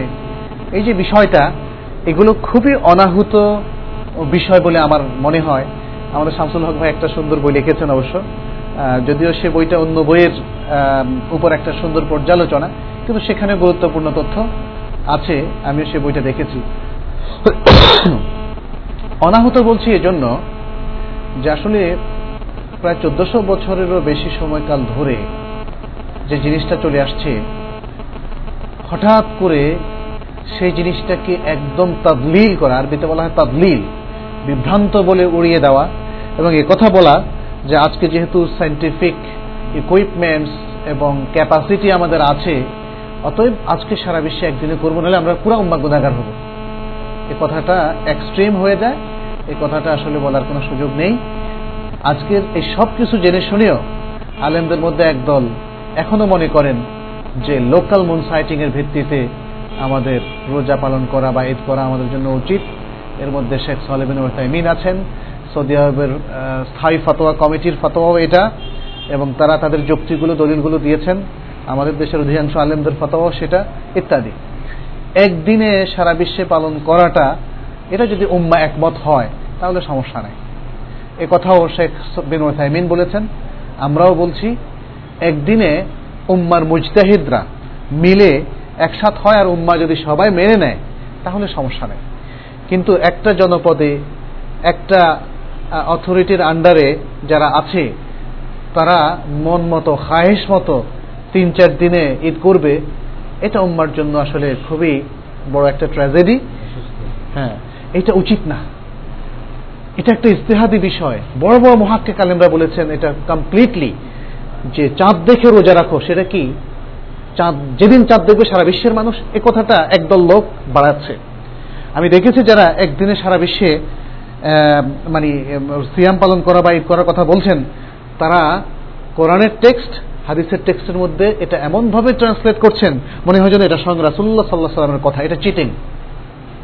এটা উচিত হবে না। হ্যাঁ এটা টুইস্টিং মানে টুইস্টিংটাকে উনি টেক্সট হিসাবে দেখাচ্ছেন। এটা কিন্তু ঠিক না। এটা ঠিক না। এটা আমানা এলমিয়ার খেলাফ। আমি ওনাদের বিরুদ্ধে বলছি না। মানে বিষয়টা যেহেতু ইজতেহাদি আর উম্মার লোকেরা, অথবা ধরেন আমাদের বাংলাদেশের সমস্ত আলেমরাই মিলে আমরা একমত হলাম যে ঠিক আছে, পৃথিবীর যখন আমরা ইন্টারন্যাশনাল মুন সাইটিং এর ভিত্তিতে পালন করব কিন্তু এই জনপদের মুসলমানরা একমত হওয়া প্রয়োজন। যেহেতু এটা ইজতেহাদ, কোনো এক পক্ষ তাকে বলতে পারবে না যে আমারটা শুদ্ধ আর বাকি অন্যটা এমন পাপ যে তার কারণে সে গুনাহ হচ্ছে, গুমরাহ হয়ে যাচ্ছে। এরকম বার্ডিক দেওয়াটা আসলে এটা এটা মানে মোটেই ঠিক না। আর শেখ সালেবিন ওসাইমিন এবং সৌদি আরবের স্থায়ী ফতোয়া কমিটি তাদের বক্তব্য হচ্ছে, ইখতলাফুল মাতাল। লোকাল মুনসাইটিং এর ভিত্তিতে প্রত্যেক দেশের অথরিটি ডিসিশন নিতে পারে এবং সেটাকেই তারা রাজে বলেছেন। আর আসলে তো যেমন আমি অথবা group of people group of scholars তারা ইচ্ছা করলেই একটা ভার্ডিক দিয়ে পৃথিবীর সমস্ত মুসলমানদেরকে একদিনে ঈদ পালন করাইতে পারেন না। এটাকে ইম্পোজ করতে পারেন না। তাহলে কি করা উচিত? দুটো জিনিস। দুটো জিনিস। আমাদের এই দেশের অথরিটি অথরাইজড স্কলার যারা, তারা যদি মনে করেন যে তারা রোজা রাখবেন অথবা ঈদ পালন করবেন according to international moon sighting it's okay তাহলে সারা বিশ্বের মানুষ না করলেও এই জনপদের লোকেরা ইন্টারন্যাশনাল মুন সাইটিং এর ভিত্তিতে করল। যেটা ইস্তেহাদি ব্যাপার। কিন্তু তারা যদি মনে করেন যে না লোকাল মুনসাইটিং এর ভিত্তিতে বাংলাদেশের ভিতরে যেখানে দেখা যাবে আমরা সঞ্জয় করব দ্যাটস ওকে অলসো আর আমাদের জেনারেল মুসলমানদের জন্য সেই অথরিটিকে ফলো করাটাই হচ্ছে সবচেয়ে উত্তম। এবং এই কথাটাই আসলে মূলত শেখ সালেবেন ওসাইমিন তিনি বোঝাতে চেয়েছেন। আর এটা নিয়ে ব্যাপক ঝগড়াঝাটি করার, বিভক্ত হওয়ার এবং একই জনপদে আজকে একদিন কালকে একদিন পরশু আরেকদিন তিন দিন বা দুই দিন ঈদ পালন করা আসলে যথার্থ নয়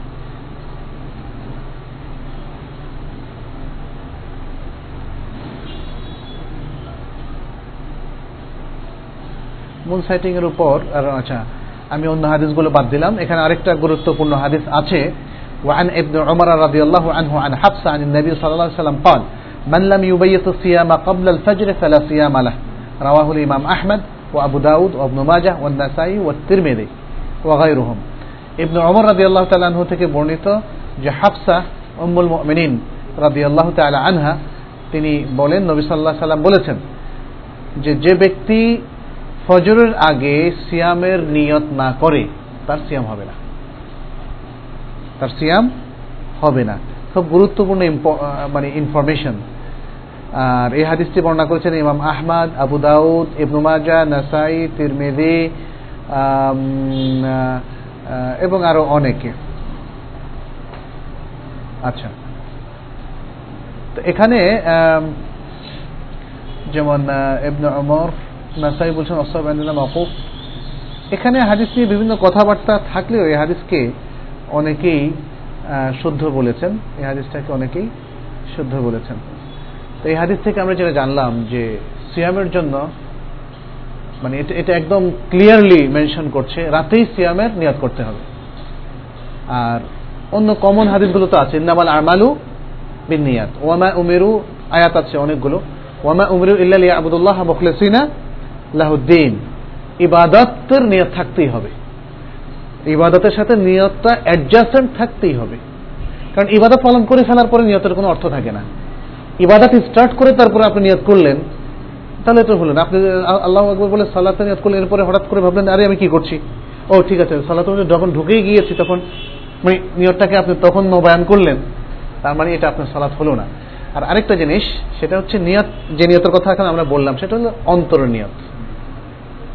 অন্তরের নিয়ত, অন্তরের সংকল্প, অন্তরের কনসাসনেস সচেতনতা। যে you know what you are doing এটাই হচ্ছে নিয়া আপনি কি করছেন জানেন না, হঠাৎ করে ভাবলেন, আরে, কি করছি? ইট মিনস যে ইউ স্টার্টেড উইদাউট নিয়া আর যখন আপনি জানেন যে আপনি কি করছেন, আপনার একটা উদ্দেশ্য এর সাথে মিশ্রিত আছে যে হ্যাঁ আপনি সালাতের উদ্দেশ্যে বের হলেন, এজন্য অজু করলেন, এখন জায়নামাজে দাঁড়ালেন ফর সালাহ এটাই মিন করে যে you have complete hundred percent নিয়া এর জন্য নাওয়াই তুয়ান বলে আর কিছু করার প্রয়োজন নেই। কিন্তু আমাদের বইগুলোতে আমরা দেখি, সালাতের জন্য যেমন নাওয়াই তুয়ান চালু করেছে, আবার সিয়ামের জন্য নাওয়াই তুয়ান আসুমা গাদান হ্যাঁ? তারপরে মানে হজের জন্য, তারপরে উমরার জন্য, তারপরে জবাহের জন্য, এই সমস্ত। নিয়তের ব্যাপারটা ভেরি ইজি শরীয়ত এমনি অনেক কিছু আমাদের জন্য ইজি করেছে, আমরা অনেক সময় কঠিন করেছি। আর নিয়ত হচ্ছে এত ইজি আমার মনে হয় যেন কাজের মধ্যে যত কাজ আছে, যেহেতু নিয়ত হচ্ছে অন্তরের কাজ, এটাও একটা কাজ কিন্তু। এটা হচ্ছে সবচেয়ে ইজিয়েস্ট জব আমাদের যত জব আছে, আমাদের সবচেয়ে ইজিয়েস্ট জব হচ্ছে নিয়াত। তো সেজন্য এটাকে ওই ভারাক্রান্ত করা, কঠিন শব্দাবলী দিয়ে, এবং যেভাবে ঈদের নামাজে আমাদের অনেক মহতারাম মাসাইখরা নামায়তুয়ান বলে শিখায় দেয়, অনেকে মনে মনে ভাবে, আরে, তো মুখস্থ করতে পারলে না, নামাজ হলো কি হলোই না, নিয়ত ছাড়া তো নামাজ হয় না, জানে। কিন্তু এটা ভাবতে হবে যে মুখে উচ্চারণ করাটা নিয়ত না, এটা সর্বসম্মতি। যারা নিয়তটা শিখিয়েছেন, তারাও বলেন যে নিয়তটা মুখে যেটা উচ্চারণ করা হয় সেটা নিয়ত না। নিয়ত হচ্ছে অন্তরে যেটা থাকে সেটা নিয়ত। যারা বলেন যে নিয়তটা করতে হবে, এটা তাদের দৃষ্টিভঙ্গি, তারা এটাকে বড়জোর মোস্তাহাব মনে করেন। কিন্তু আমরা বলি যে নিয়তটা, এটা ইনোভেটিভ একটা বিষয়। এটা নতুন একটা বিষয় যেটা সংযোজন করা হয়েছে। যেটা অন্তরের কাজ ছিল, সেটা অন্তরেও পোষণ করা হচ্ছে, মুখেও নিয়ে আসা হয়েছে। অতএব এটা একটা অতিরিক্ত কাজ। এটাকে, এই জন্য মহাকেক অনেক ওলামারাই এটাকে বেদাত বলেছেন, যেটা অ্যাভয়েড করা উচিত। নিয়তের জন্য মানে যেই প্রসেসটা রসুল্লাহ সাল্লাহ সাল্লাম তার সাহাবারা অনুসরণ করেছেন, তার মধ্যে আমাদের সীমাবদ্ধ থাকা উচিত। তার থেকে অতিরিক্ত কোনো কিছু বলা, কোনো শব্দ নতুন করে তৈরি করা এবং মনে করা, যে মুখে নিয়ত উচ্চারণ করাটাই হচ্ছে আসল নিয়ত, তা না হলে আর নামাজই হলো না। তাহলে তো এটা হলো একদম বরবাদ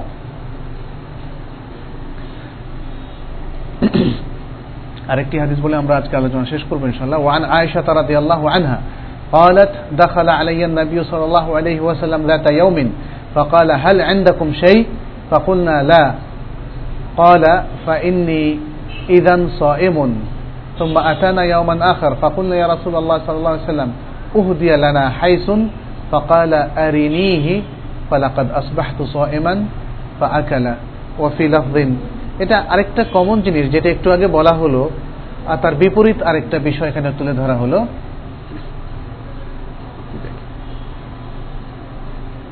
আচ্ছা এই হাদিসটা হচ্ছে মুসলিম শরীফের হাদিস। এখানে বলা হচ্ছে যে আয়সা রাদি আল্লাহ তাল্লাহা থেকে বর্ণিত, তিনি বলেন যে একদিন রাসুল্লাহ সাল্লাহ সাল্লাম আমার কাছে আসলেন এবং বললেন যে, তোমাদের কাছে কিছু আছে? মানে খাওয়ার কিছু আছে কিনা? ইয়া সালাম। মানে নবী সাল্লাহ সাল্লাম এসে জিজ্ঞেস করতেন, দেখেন মানে যিনি এটা বোঝাই যাচ্ছে এটা মদিনার ঘটনা। রাষ্ট্রপ্রধান ছিলেন, নেতা ছিলেন রিলিজিয়াস লিডার ছিলেন, মোয়াল্লেম ছিলেন। এ হচ্ছে তার অবস্থা। এসে বললেন, তোমাদের কাছে কিছু আছে কিনা? আর তিনিও উত্তর দিলেন যে, নাই।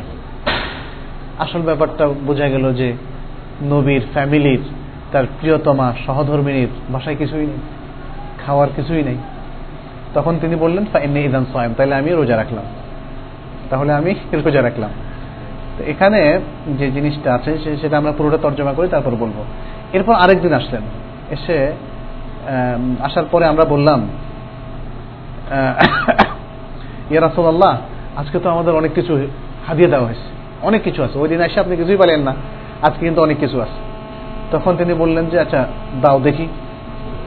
আমি তো আসলে রোজায় রাখছিলাম। মানে আজকে উনি রোজা রেখে আসতেন। কিন্তু বললেন যে দাও। এরপর তিনি খেলেন। আকেলা এরপর তিনি খেলেন। আচ্ছা আরেকটা শব্দে এই রেওয়ায়টা এভাবে বর্ণিত আছে যে তলহা, তিনি বলেন যে, আমি মুজাহিদকে এই হাদিসটা বর্ণনা করলাম। তখন তিনি বললেন, এটা হচ্ছে ওই ব্যক্তির ক্ষেত্রে প্রযোজ্য যে তার মাল থেকে সাদাকা বের করে, যদি চায় সে সেটা দিয়ে দিতে পারে, যদি সে চায় সে নাও দিতে পারে। অর্থাৎ আমার পকেটে এখন একজন গরিব দেখলাম দূরে, আমার পকেটে পাঁচশো টাকা আছে, আমি বের করলাম, দেওয়ার নিয়তে এতটুকু পর্যন্ত বের করার পরে আমি যদি চাই তাকে দিতেও পারব, আবার যদি চাই আবার পকেটে ঢুকাই ফেলতে পারব। এটা হচ্ছে একজন তাবেরির ব্যাখ্যা আর কি। অর্থাৎ তিনি বলতে চাচ্ছেন যে ওটা ছিল নফল সিয়াম। নফল সিয়ামের ক্ষেত্রে সকালে যদি কেউ না খেয়ে মানে দিনটা স্টার্ট করে, হঠাৎ করে ভাবে যে, না, আজকে শ্রম পালন করব, তার ক্ষেত্রে সেটা হতে পারে। আর একই অবস্থা, নফল সিয়াম স্টার্ট করার পরে যদি কেউ মনে করে সকালে এসে যে, বা দিনের যে কোনো সময় যে, না, আমি এটা মানে পূর্ণ করার আগ পর্যন্ত কমপ্লিট করার আগ পর্যন্ত, ওই যে টাকাটা যখন ভিখারির হাতে চলে যাবে, তখন কিন্তু আর দিতে পারবেন না আপনি, কারণ তখন সে অলরেডি মালিক হয়ে গেছে। যদিও আপনার জন্য অপশনাল ছিল পুরো ব্যাপারটা, তখন সে মালিক হয়ে গেছে। ঠিক এখানেও সিয়ামটা পালনের আগ পর্যন্ত কমপ্লিট করার আগ পর্যন্ত এই ভাঙার একটা অপশন আছে। যদিও আল কোরআনে বলা হয়েছে, লা তোমরা তোমাদের আমলকে বাতিল করো না। এজন্য অনেক আমাদের বক্তব্য হচ্ছে যে, নফল কোনো কাজ স্টার্ট করে যদি কেউ ভঙ্গ করেন, তাহলে যেহেতু আল্লাহ তালা বলছেন যে আমল বাতিল করা যাবে না অতএব সেটাকে পরবর্তীতে কাজা করতে হবে। এটা অবশ্য সমস্ত ওলামাদের বক্তব্য নয়। আর অনেক ওলামা বলেছেন যে না অপশনাল কাজ অপশনেই থাকবে। আপনি যদি ভঙ্গ করেন, সেটা ভঙ্গ করার অধিকার আছে, আপনার কাজা করাটা আপনার জন্য শর্ত নয়। কারণ কাজা করাটাকে যদি আমি ম্যান্ডেটরি করে দেই, তাহলে জিনিসটা আর অপশনাল থাকছে না। এই। তো যাই হোক, দুই পক্ষেরই এখানে ইস্তেহাদ আসলে। দুই পক্ষেরই যার কাছে যেটা বেশি শক্তিশালী মনে হয় তিনি সেটাই পালন করবেন। যদি তিনি মনে করেন যে না, যে জিনিসটা আমি স্টার্ট করেছি, আজকে ভঙ্গ করেছি, সেটা যদি তিনি পরবর্তীতে আবার আদায় করেন তো ভালো। এটা অধিক সতর্কতামূলক হয়, কোনো সন্দেহ নাই। এবং এটার মধ্যে কোনো লম বা তিরস্কারও নেই যে না, উনি বাড়াবাড়ি করছেন। কেউ যদি নিজে সেটা পালন করে, আর কেউ যদি মনে করে যে না, যেটা অপশনাল ছিল আমি সেটা ভেঙেছি, আমি মাঝপথে ভেঙেছি, অসুবিধা নাই, তাতেও কোনো সমস্যা নেই। কয়েকটা সুন্দর সুন্দর হাদিস আছে, আমি খুব সংক্ষেপে বলে যাচ্ছি, একটু রোজা আমাদের সামনে। আরেকটা রেওয়ায়তে সাহাল ইবনে সাদ, এটাও সম্ভবত বোখারি মুসলিমের রেওয়ায়ত। হ্যাঁ বোখারি মুসলিমের রেওয়ায়ত, যে রাসুল্লাহ সাল্লাহ বলছেন লায়াজাল উন্নাসু বেখারিন মা আজ্জাল ফেতর। মানুষ ততক্ষণ পর্যন্ত কল্যাণের উপর থাকবে, যতক্ষণ তারা তাড়াতাড়ি ইফতার করবে। অর্থাৎ সূর্য অস্ত যাওয়াটা নিশ্চিত হওয়ার সাথে সাথে আরও পাঁচ মিনিট অপেক্ষা করার প্রয়োজন নেই। এটা আল্লাহ রাসুলই আমাদেরকে বলে দিয়ে গেছে। অতএব সন্ধ্যা হচ্ছে তাড়াতাড়ি সূর্য অস্ত মাগরিবের নামাজের মানে আজান পর্যন্ত অপেক্ষা করার আসলে প্রয়োজন নেই। কারণ আজানের সাথে এখানে রিলেট করা হয়নি। হাত্তা তগরুব শামস সূর্য অস্তমিত হওয়ার সাথে রিলেট করা হয়েছে। অতএব অস্তমিত হয়েছে বলে আপনি নিশ্চিত হলে সাথে সাথেই মানে এক সেকেন্ডও দেরি না করে আপনি ইফতার করবেন। তার মানে অবশ্যই এটা না যে আপনি মানে দ্রুত করতে গিয়ে আবার মানে একটু বাড়াবাড়ি করে ফেলবেন। এটার অর্থ হচ্ছে যে সবই স্বাভাবিকভাবে চলবে, কিন্তু খামা খা আরেকটু নিশ্চিত হই, আরেকটু নিশ্চিত হই, বাজানটা শুনি। এইটা বন্ধ করার উদ্দেশ্য আর কি। আচ্ছা আরেকটা সুন্দর হাদিস, সেটি হচ্ছে আনাস ইবনে মালিক রাদিয়াল্লাহু তাআলা আনহু, তিনি বলছেন, রাসূলুল্লাহ সাল্লাল্লাহু আলাইহি ওয়াসাল্লাম বলছেন, তাসাহহারু ফা ইন্না ফিস বারাকা এটাও বুখারী মুসলিমের রায়, যে তোমরা সেহরি খাও, কারণ সেহরির মধ্যে রয়েছে বারাকাত। অনেক বারাকাত রয়েছে, সেটা আমরা সকলে জানি। যে পরবর্তী দিনের জন্য এটা ভালো স্ট্রং থাকলেন, আপনার দিনের কাজগুলো ভালো থাকল। দিনে এই বাদতগুলো বাদ গেল না, কারণ যারা দুর্বল হয়ে যায় তারা ঘুম ঘুম দিয়ে ওই দিনের কষ্টটাকে প্রতিরোধ করতে চায়। ফলে লম্বা ঘুম দেওয়ার কারণে তার অনেক সময় জামাত মিস হয় এবাদত মিস হয়, সে তার রেগুলার কাজগুলো মিস হয়। শহরের মধ্যে এটা একটা বারাকা। আর আরেকটা বারাকাত হচ্ছে আল্লাহর পক্ষ থেকে বারাকা। নানা ধরনের বারাকাত আছে। যেহেতু রাসুল্লাহ সাল্লাহ সাল্লাম বলেছেন, অবশ্যই এর মধ্যে মানবী আভ্যন্তরীণ অনেক বারাকাত এর মধ্যে আছে। আর সাহুর দেরি করে খাওয়াটাই হচ্ছে উত্তম এবং সেটা হচ্ছে রাসুল সাল্লাহ সাল্লামের যে সুন্দর যেটা তিনি এত্তেবার করতেন। আনাস ইবনে মালিকের হাদিস থেকে যেটা আমরা জানি, সেটা হচ্ছে যে সাহরি খাওয়ার পরে সর্বোচ্চ পঞ্চাশ আয়াত পড়তে যতটুকু সময় লাগে, এটা মানে ধরেন হয়তো আধা ঘণ্টা, আধা ঘন্টাও না, আরও কম। তাই না? পঞ্চাশ আয়াত পড়তে সাধারণত হদর হবে আধা ঘণ্টা, ধরি আধা ঘণ্টা। মানে আধা ঘণ্টা আগে তিনি খেতেন। মানে সন্ধ্যা রাতের পরে বা রাত বারোটার সময় খেয়ে ঘুম দিয়ে তারপর এটা করতেন না। বারাকাতের আরও অনেকগুলো, আপনারা চিন্তা করলে অনেকগুলো বারাকাত বের করতে পারবেন। শেষ রাতে, শেষ সময়ে খেলে আপনি একসাথে ফজর পরে ঘুমাতে পারছেন। আর যদি বারোটা একটার দিকে খান, ঘুম দেন, অনেক সময় দেখবেন যে আপনার ফজরটা মিস হয়ে যাচ্ছে। এবং আরও ডেঞ্জারাস হবে যদি আপনার সূর্য উঠে যায়। যদিও আমরা একটু আগে হাদিসে পড়েছি যে ঘুমায় গেলে তার একটা অপশন তো আছে, একটা রোকসাত হাদিসে দেওয়া হয়েছে। কিন্তু তারপরেও আপনি মানে আমাদের দরকার আমরা সিয়ামের মতো এত চমৎকার একটা কোর্স পেয়েছি। তাহলে কমপ্লিট সুন্না ফলো করতে অসুবিধাটা কোথায়? তাই না? প্রত্যেকটা ক্ষেত্রে সন্না পালন করবেন। দেখবেন যে আপনার মন মেধা স্বাস্থ্য আপনার ফিজিক্যাল অর্ডার এভরিথিং ইম্প্রুভ করবে ইনশাল্লাহ সব কিছুর মধ্যে আমরা বরকত খুঁজে পাবো ইনশাল্লাহ ও আখরুদ আলহামদুলিল্লাহ রবিল্লা আলমী প্রথম প্রশ্নটা আমি করি সবার পক্ষ থেকে যে একটা কথা আছে যে রোজার এক মাসের নিয়ত একটাই মানে সিয়াম যেহেতু গোটা মাসটা একটা ইবাদত, সুতরাং আমি প্রথম দিনেই নিয়ত করব যে সারা মাস রোজা রাখব ইজ ইট ট্রু মানে এটা আমরা শুনি এইটা ওলামাদের মধ্যে কেউ কেউ বলেছেন, বলেননি তা না, ফকাহাদের মধ্যে বিশেষ করে মানে ওই যুক্তি থেকে আর কি। কিন্তু হাদিস থেকে আমরা বুঝি যে না, নিয়ত, রিনিউ করতে হবে। তবে নিয়তের রিনিউ কোথায়? আমাদের জন্য সহজ হয়ে যায় জিনিসটা, যদি আমরা মনে করি যে নাওয়াইতন আসুমা দিস ইজ নট দ্য নিয়া এইটা নিয়ত না। নিয়তটা হচ্ছে আপনার এই যে প্রস্তুতি, আপনি কনসিয়াসলি যে প্রস্তুতি নিচ্ছেন, আপনি যে সেরি খাচ্ছেন, এটা কি নিয়ত থেকে বাইরে? মানে এই যে তারা পড়ছেন, পরের দিন রোজা রাখবেন, এটা আপনি জানেন। দ্যাট ইজ নিয়া দ্যাট ইজ নিয়া নিয়তের কোনো আনুষ্ঠানিকতা আসলে ইসলামে নাই।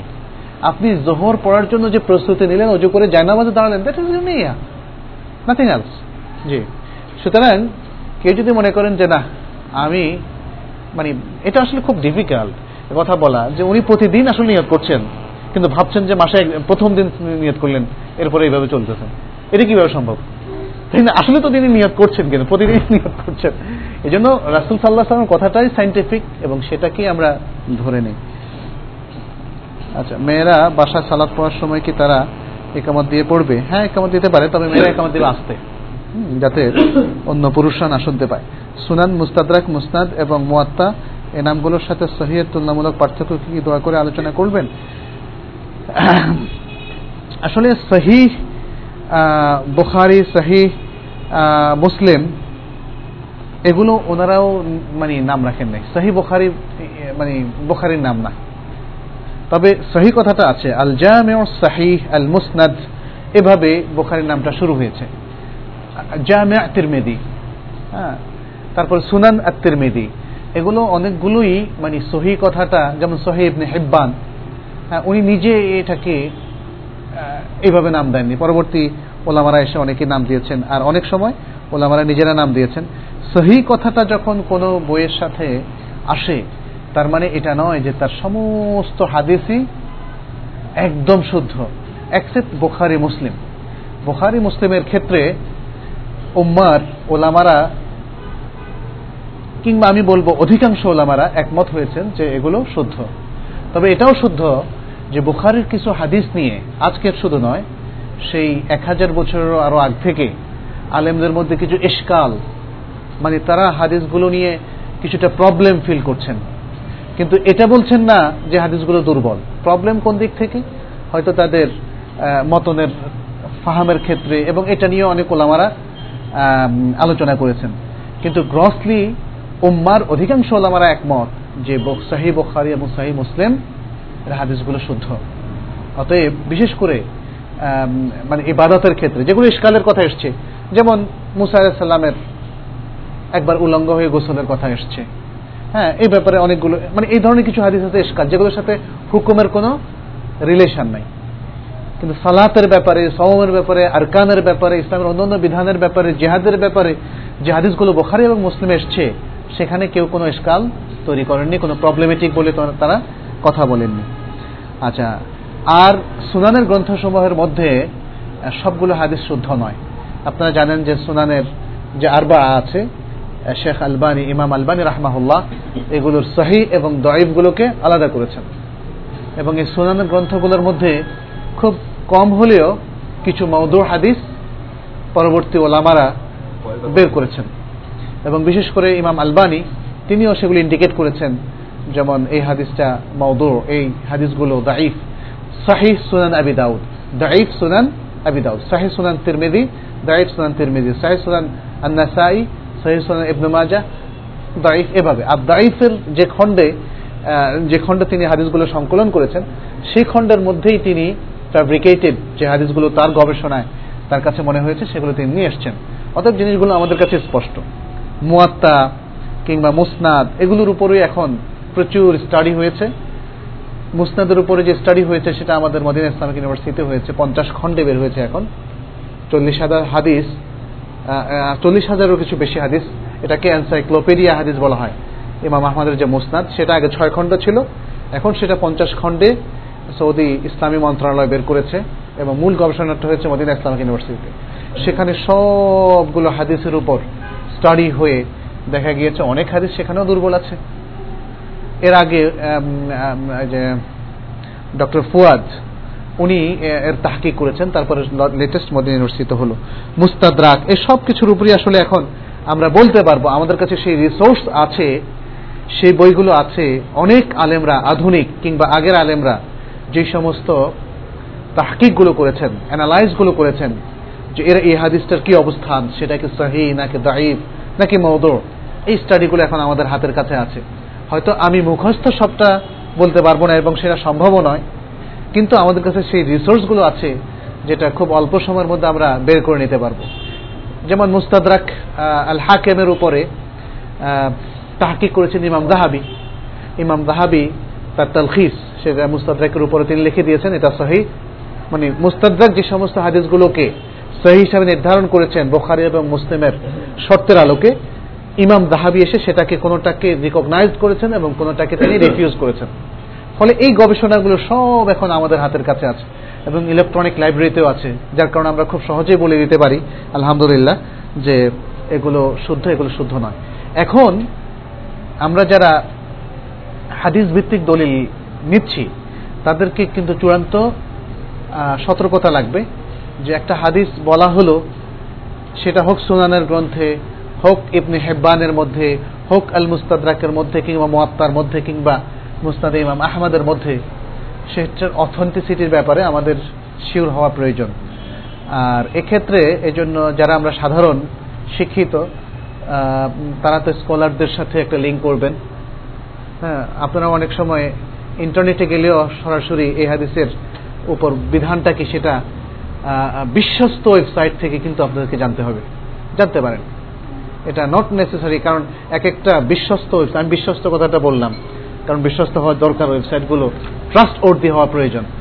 সেগুলো থেকে, সেগুলো তো অনেক স্কলাররা কাজ করেন। স্কলারদেরকে জিজ্ঞেস করা বা সেগুলো থেকে সরাসরি জানা। যেমন Islam web dot com Islam Q A dot com এগুলো খুবই ট্রাস্ট ওর্দি ওয়েবসাইট এগুলো থেকেও জানা যেতে পারে। অ্যানাউন্সমেন্ট ওই এই প্রোগ্রামটা রোজা মাসে বন্ধ থাকবে। নেক্সট প্রোগ্রামটা হবে আঠারো তারিখ, আঠারোই আঠারোই সেপ্টেম্বর ঈদের পরে আর কি। এই প্রোগ্রামটা শনিবারের প্রোগ্রামটা আমাদের সমাজে দেখা যায় যে শুধু জুমা ও দুই ঈদের সালাদ আদায় করে, কিন্তু পাঁচ ওয়াক্ত আদায় করে না। তাহলে তারা কি কাফের বলে গণ্য হবে কি? আমরা আসলে দাওয়াতি মোডে কথা বলি। এজন্য মানে সালাদ তরক করাটা কুফুরি, এটা রাসুল্লাহামের ভার্ডিক্ট ওইটা ওইভাবে বলতে আমাদের কোনো দ্বিধা নাই। কোনো ইন্ডিভিজুয়ালকে সরাসরি কাফের আমরা এখা- মানে কখনোই ঘোষণা করি না। কিন্তু এটা ঠিক, এটা তো মানে কেউ যদি কন্টিনিউয়াসলি সালাদ তরক করে, তরক করাটা বলতে কি বোঝায়? আমরা কি এটা বলব দুই সালাদ পড়লেই ব্যাস এনাফ দুই সালাদের ব্যাপারে বিধানটা কি? এটা কি অব্লিগেটরি এটাকে ওলামাদেরও কেউ কেউ একদল বলেছেন ওয়াজিব? বাকিরা সুন্না বলেছেন। মানে আসল পাঁচ ওয়াক্ত সালাদ বাদ দিয়ে কেউ দুই ঈদের সুন্নাত যদি পড়েন, তাহলে তার ব্যাপারে আপনারা সবাই কি বলবেন? বা অন্য সাধারণ রাস্তায় গিয়ে যদি আমি একশো জন মুসলমানকে জিজ্ঞেস করি, তারা কি বলবে সে একজন নামাজি ব্যক্তি? নাকি তার একুশ একুশরা বলবে, নামাজ পরিত্যাগকারী ব্যক্তি? আল্লাদিন আহম আন সলাতিহিম সাহুন। কারা? সুরা মাউনের মধ্যে যাদের কথা বলা হয়েছে, তারা কারা? তাই না? শুধু দুই ঈদ নয় দুই ঈদ জুমা এবং প্রতিদিন এক ওয়াক্ত করে যারা পড়েন, তারাও তারিকুস সালাহ হবে। দুই জুমা এবং প্রতিদিন দুই ওয়াক্ত করে যারা পড়েন, তারাও তারিকুস সালাতের মধ্যে হবেন। এটা আমার দৃষ্টিভঙ্গি, ভুল হলে বলবেন। দুই জুমা এবং প্রতিদিন তিন ওয়াক্ত শুধু যারা পড়েন, তারাও তারিকুস সালাতের মধ্যে অন্তর্ভুক্ত হবেন। দুই জুমা এবং প্রতিদিন চার ওয়াক্ত সালাত যারা পড়েন, তারাও তারিকুস সালাতের মধ্যে অন্তর্ভুক্ত হবেন। মানে মানে যারা সালাত আদাকারী মুকিমুস সালাহ হবেন তারা, যারা পাঁচ ওয়াক্ত সালাত টাইম মতো পড়বেন, জুমা পড়বেন এবং দুই পড়বেন। আচ্ছা যারা বিবিএ, এমবিএ পাশ করে, করার পর তাদের টার্গেট থাকে ব্যাংকে জব করা, তাহলে যে কোনো ব্যাংকে জব করা যায় কি? না, সুদের মধ্যে তো সম্পৃক্ত হওয়ার কোনো অপশন নাই আসলে। এটা আমাদের কাছে ডাল ভাত হয়ে যাওয়ার কারণে আমরা যাই ভাবি না কেন, কারণ প্রথম কথা হচ্ছে যে ব্যাংকিং ইন্টারেস্টটাকে সুদ কিনা।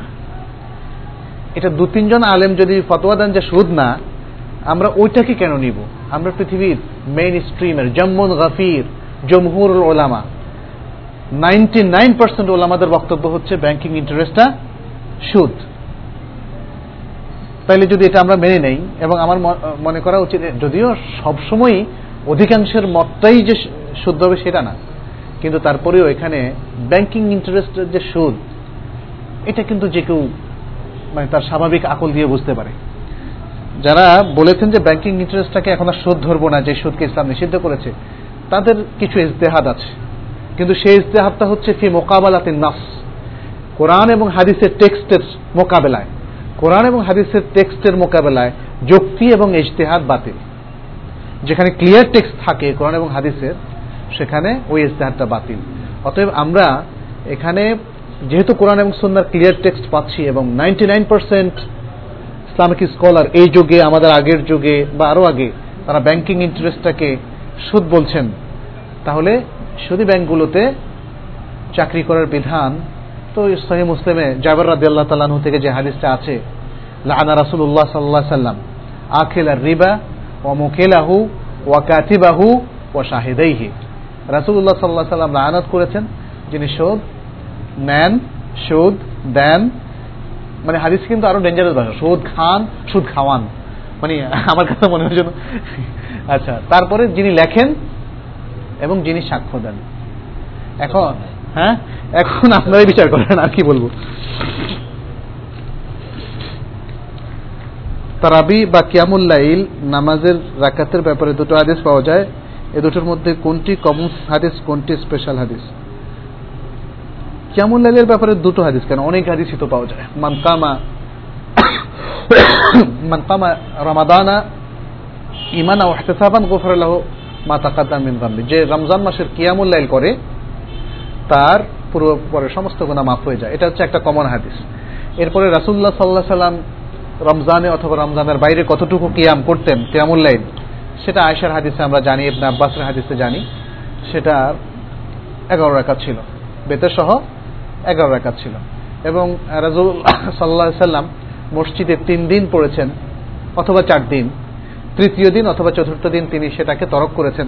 কারণ লোকজন তার পেছনে জামাত হয়ে যাওয়ার কারণে তিনি আশঙ্কা করছিলেন যে মানুষ এটাকে ফরজ হিসাবে কনসিডার করতে পারে।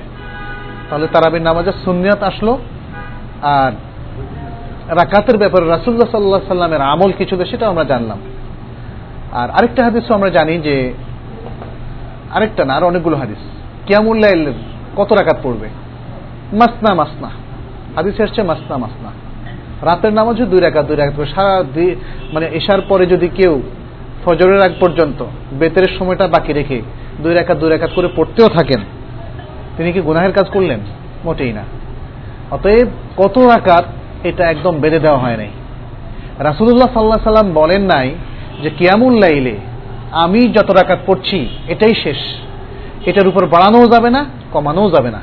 বরং তাতাউয়ের ক্ষেত্রে রাসুল্লাহ সাল্লাম এটাকে ওপেন করে দিয়েছেন, ইল্লা আন তাতাউয়া ইল্লা আন তাতাউয়া তুমি এরপরে নফল সালাত যত ইচ্ছা পড়ো, রাতের সালাতও যত ইচ্ছা পড়া যাবে। হ্যাঁ এটা একটা দিক।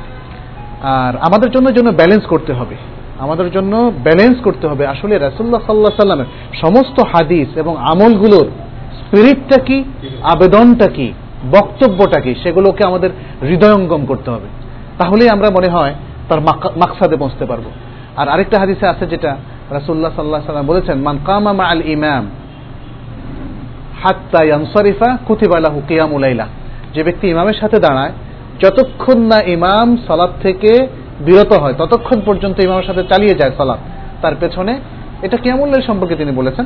কারণ কিয়ামুল্লাইল রাসুল সাল্লাহ সাল্লামের সাথে অনেকেই দাঁড়াতেন। তো তখন তার জন্য সারা রাতের কিয়াম লেখা হয়। তো এই জন্য ইমাম এবনে তাইমিয়া, ইমাম ইবনু হাজার, ইমাম নবী সহ আরও অসংখ্য বড় বড় মহাদ্দেশ এ সম্পর্কে কথা বলেছেন। আর যেহেতু আমাদের সবার কাছে সবচেয়ে বেশি মতাবার হচ্ছে ইমাম ইবনে তাইমিয়ার বক্তব্য, সেক্ষেত্রে উনি এভাবে বলেছেন, যদি কেউ রাসুল্লাহ সাল্লাহ সাল্লামকে অনুসরণ করতে চায় কিয়ামুল্লাইলের আদদের দিক থেকে সেটা সর্বোত্তম, কোনো সন্দেহ নাই। তবে এই সর্বোত্তমটাকে মানে অ্যাচিভ করার জন্য আপনার শুধু কোয়ান্টিটি অ্যাচিভ করলে হবে না কোয়ালিটিও যথাসম্ভব অ্যাচিভ করা প্রয়োজন। এই এগারো রাকাত পড়তে পড়তেই তার পা কিন্তু ফুলে যেত। এবং আয়েশা যখন তাকে শেখায়ত করতেন, কি আপনার সমস্ত গুণা মাফ হয়ে গেছে? কি বাইলেন আপনি? হ্যাঁ? এত রাত জেগে জেগে কাজ করেন হ্যাঁ? তখন আফালা আকুনা আবদান শাকুরা। এই বিষয়টা আমাদের খুব নজর দিতে হবে। ইবনে তাইমিয়া রাহমাহুল্লাহ এই বিষয়ের উপরে খুবই গুরুত্ব আরোপ করেছেন। আর কেউ যদি মনে করেন যে, না, মানুষের মধ্যে তো ক্যাপাসিটি সবার একরকম না, যে আমি এত দীর্ঘক্ষণ দাঁড়াতে পারি না, কষ্ট হয়, অনেকের বাত আছে, অনেকের পা সত্যি ফুলে যায়, অনেকের পায়ের নিচে পানি এসে জমা হয়। তিনি যদি দ্রুত দ্রুত বেশি বেশি পড়তে পারেন, তাহলে তার জন্য সমস্যা নাই। এবং তিনি যদি মনে করেন যে, এতে তার শরীর ভালো থাকে আর বেশি ফজিলত তিনি কোয়ান্টিটি দিয়ে নিতে, নিয়ে ফেললেন, যেহেতু কোয়ালিটি দিতে পারছেন না। আমি কনক্লুড করি, সর্বোত্তম হচ্ছে রাসুল্লাহ সাল্লাহ সাল্লামকে একতেদা করা কোয়ালিটি এবং কোয়ান্টিটি দুই দিক থেকে। এই ব্যাপারে শেখ সালিবিন রাসাইমিন শেখ আলবানী রাহমাহুল্লাহ, শেখ বিন বাদ রাহমাহমুল্লাহ এরা সকলেই এ ব্যাপারে একমত। এবং আমরাও একমত, এর সাথে এর সাথে আসলে দ্বিমত করার কোনো সুযোগ নেই। করতে পারেন কেউ, সেটা অন্য কোনো কারণে, কিন্তু রাসুল্লাহ সাল্লাহ সাল্লাম লাকাদ কানা লাকুম ফি রাসূলিল্লাহি উসওয়াতুন হাসানা লিমান কানা ইয়ারজুল্লাহ ওয়াল ইয়াউমাল আখির আল্লাহ এবং আখিরাত দিবসের যারা প্রত্যাশা করে, আশা করে ইমান রাখে, তাদের জন্য তো রাসূলুল্লাহ সাল্লাল্লাহু আলাইহি ওয়াসাল্লামের সবচেয়ে বড় উসওয়া রয়েছে, এটাকে কোনো ইজতিহাদ দিয়া, কোনো ব্যাখ্যা দিয়া, কোনো যুক্তি দিয়া এটাকে অনুত্তম বলার কোনো সুযোগ কিন্তু নাই। কিন্তু এটাকে উত্তম বলে আর সব পথ বন্ধ করে দেওয়া অধিকারও আমাদের নেই। যেটা রসুল্লাহ সাল্লাম ওপেন রেখেছেন, সেটা ওপেন রাখাটাই আমাদের জন্য উত্তম। এই সুযোগেই ইমামরা কেউ বিশ রাকাতের কথা বলেছেন, কেউ ছত্রিশ রাকাতের কথা বলেছেন, কেউ তেতাল্লিশ রাকাতের কথা বলেছেন, কেউ তেষট্টি রাকাতের কথা বলেছেন। আসল কথা হচ্ছে যে রাসুল্লাহ সাল্লাহ সাল্লাম যা পড়েছেন, তার অতিরিক্ত কোন রাকাতের মধ্যে সীমাবদ্ধ করাটাকে আমি মনে করি যে ইট ইজ নট ঠিক। এটা ঠিক না। মানে যদিও বিশ্বাকাতটা সারা বিশ্বব্যাপী ব্যাপক পরিচিতি লাভ করেছে কারণ রাসুল্লাহ সাল্লাহ সাল্লাম বিশ্বাকাত পড়েছেন, এরকম কোনো সহি রেওয়ায়ত নেই। অমর আব্দুল খাতাব রাজি আল্লাহ তালা আনহু থেকেও অধিক শক্তিশালী রেওয়ায়তটা হচ্ছে এগারো রাকাতের যেটা আমাদের স্টাডি থেকে আমরা পেয়েছি। এখন আমাদের দেশে যেহেতু বিভিন্ন পরিবেশ আছে, কোনো পরিবেশে গেলে যারা বিশ্বাকাতকে বেশি পছন্দ করেন, তারা আমাদের উপর একটু নাখোশ হন। তারপরে আবার কেউ কেউ হয়তো এগারো রাখাতের মধ্যেই সীমাবদ্ধ রাখতে চান, এর থেকে পড়া যাবে না বলে মনে করেন, তারাও হয়তো নাখোশ হন। হ্যাঁ নাখোশ হওয়ার কোনো কিছু নেই। আমরা চলছি দলিলের সাথে। আমাদের মানে কোরআন এবং সন্না থেকে যেটা এক্সট্রাক্ট করে, যে মাকসাদটা আমরা পাই, যে স্পিরিটটা আমরা পাই, যে লেসানটা আমরা পাই, যে রোলিংসটা আমরা পাই তার আলোকে কথা বলছি। ইফতারের যে সময়সূচি আজকাল পাওয়া যায়, সেই সময়সূচি থেকে এক মিনিট আগে ইফতার করলে কি রোজা ভেঙে যাবে? আসলে, দেখেন, এখন আমরা সচেতন। সময় সূচির উপর নির্ভর করতে হবে নট নেসেসারি আমরা সবাই জানি যে কখন সূর্য অস্ত যায়। আমাদের চোখও আল্লাহ দিয়েছেন। এক সময় ঘুরিয়ে ছিল না, কিছুই ছিল না। চোখ দিয়ে দেখছেন, অস্ত গিয়েছে, ব্যাস। এর মধ্যে যদি কেউ ভুল করে বসেন, তাতে সমস্যা নেই। যদি কেউ মনে করেন যে অস্ত গিয়েছে, নিশ্চিত হন, তার কাছে তিনি নিজে, তাহলে সেটাই তার জন্য ওয়াক্ত। সালাতুল ফজরের ফরজ দুই রাকাত, সালাতের আগে দুই রাকাত নফল পড়া হয়। ফরজ দুই রাকাত, সালাতের আগে নফল। এটা তো রাতেব একদম নফল নফল বললে আমরা নফলের মোতলাক বুঝি। সুন্না হ্যাঁ। মানে ফজরের আগে দুই রাকাত সুন্না যেটা ওটা যে ছুটে গেছে জামাতের সময় হয়ে গেছে পরপর পড়লে ও আচ্ছা হ্যাঁ হ্যাঁ হ্যাঁ বুঝতে পেরেছি। হ্যাঁ পরপর পড়া যায়। এখানে আমাদের দেশের অনেক আলেমরা সেটাকে নিষেধ করেন কিন্তু তার কোনো আসলে স্পষ্ট দলিল নাই। তারা ওই দলিলটা নিয়ে এসছেন যেটা আজকে আমরা বললাম যে ফজরের পরে আর কোনো সলাৎ নেই সূর্য উদয় পর্যন্ত এটাকে তারা জেনারেলাইজ করে ফেলেছেন। কোনো তাহিয়াতুল মসজিদ না ফজরের দুই রাকাত সুন্নাহ যেটা তার ছুটে গিয়েছে, সেটাও না, কোনোটাই না। জেনারেলাইজ করার ফলে তারা বলছেন সূর্য ওঠার পরে পড়বে। এটা একটা ইস্তেহাত এটা তাদের ইস্তেহাত আর আমরা বলছি যে না, এটা হচ্ছে সেই সালাদ যেটা তার ছুটে গিয়েছে। রাসুল্লাহ সাল্লাহ সাল্লাম এর চেয়ে কম গুরুত্বপূর্ণ সালাত। আসরের আগে যে দুরাকাত পড়তেন, যেটা রাওয়াতের অন্তর্ভুক্ত ছিল না, সেটাও আসরের পরে পড়েছেন। তাই না? সেটা শুদ্ধ দলিল আমরা পেলাম আজকে। তাহলে ফজরের আগে যে দুই রেখা ছুটে গিয়েছে, সেটাও আপনি সূর্যোদয়ের আগে পড়তে পারেন। বাড়িতে জামাত করে সালাত আদায়ের পূর্বে কি আমাদের আজান দিতে হবে? হ্যাঁ। আজান দেওয়াটা সুন্নাহ। দিতেই হবে, ফরজ বলব না। কিন্তু আপনি বাড়িতেও যদি জামাত করেন, তাহলে আজান দেওয়া সর্ব অবস্থায় জামাতের জন্য question। যদি কারও ফরজ, ভাঙতি রোজা বাকি থাকে, যা কাজা করা হয়নি, সে কি করবে? কাজা করবে? মানে অন্য কোনো প্রশ্ন কি উদ্দেশ্য এখানে? উনি কাজা করবেন পরবর্তী রমজানের আগে। মানে এটাই হলো আমাদের রিকমেন্ডেশন এরপরে যদি ওজোর থাকে, তাহলে সেটা তো, এটা জরুরি জরুরা সিচুয়েশন তখন। কিন্তু আপনি মানে খামাখা, গাফলতি করে পরবর্তী রমজানের আগে ভাঙতি রোজাগুলো কাজা করাটা বাদ দেবেন না। হ্যাঁ। গাফলতি করে সেটা যেন বাদ না যায়, সেদিকে খেয়াল রাখতে হবে। কারণ আয়সার রাজ্লাহ হাদিসে স্পষ্টভাবে সেদিকে ইঙ্গিত আছে এবং তিনিও তাই করতেন। শাহবাদের মধ্যেই রোজাগুলো রেখে ফেলতেন। তাহলে বোঝা যাচ্ছে যে তারা যেহেতু গুরুত্বপূর্ণ ব্যক্তি এবং সেটাকে এইভাবে গুরুত্ব দিতেন, তাহলে পরবর্তী রমজানের পরে যদি সেটা যায়, তাহলে এক ধরনের ভায়োলেশন হয় গোনা হওয়ার সম্ভাবনা আছে। আচ্ছা কোনো শারীরিক অসুস্থতার কারণে কারোর রোজা যদি ভাঙতে হয়, একটি বা দুটি, তার রোজা পরে করা কতটুকু গুরুত্বপূর্ণ, সে কীভাবে রোজাটি রাখবে? আমার উত্তর এসে গিয়েছে। নাফল সাওমের মধ্যে আশুরের সাওম সবচাইতে মর্যাদা সম্পন্ন, এটা তো দ্বারা প্রমাণিত। কিন্তু রমজানের পরে কোন মাস? মহরম নাকি শাহবান নাফল সিয়ামের অধিক সওয়াবের? না, মহরম সম্পর্কে আল্লাহ রাসুল বলেছেন। এইটা মানে শাহরুল্লাহ আল মাহারম আল্লাহর মাস মাহারম আফদল বলা হয়েছে। তবে রাসুল্লাহ সাল্লাহ সাল্লাম রমজানের পরে কোনো মাসে যদি সবচেয়ে বেশি সিয়াম পালন করতেন, সেটা শাহবানে সেটাও হাদিসে এসছে। তো আমার মনে হয় এত ক্যালকুলেশনের প্রয়োজন কি আছে? যে ঠিক খুব সূক্ষ্মভাবে ক্যালকুলেশন করে বের করি যে মহরমের সবটা কি একটু বেশি একদম, নাকি সাবানের মানে এই ক্যালকুলেশন দরকার নাই। আমাদের কাছে আলহামদুলিল্লাহ অনেক অকেশন আল্লাহ রাসুল দিয়ে দিয়েছেন। খুবই সিম্পলি ওটাকে সিম্পলি নিয়ে আমরা যত অকেশন অ্যাভেল করতে পারি। যেমন আফতাল আয়ামের দুনিয়া বলা হয়েছে সেটাও সামনে আছে আমাদের সামনে। সেটা হচ্ছে আয়ামুল আশ মিন দিলহিজ্জা দিলহজ মাসের প্রথম দশ দিন। সেখানেও বলা হয়েছে যে দিনগুলোর মধ্যে মানে যত আমল করে আপনি যত বেশি ফায়দা, সবচেয়ে বরকত এবং সব দিতে পারবেন, সেটা সবচেয়ে বেশি পাবেন আপনি এই দশ দিনের মধ্যে। তাহলে তখনও সিয়ামটা আফদল আমল, কোনো সন্দেহ নেই।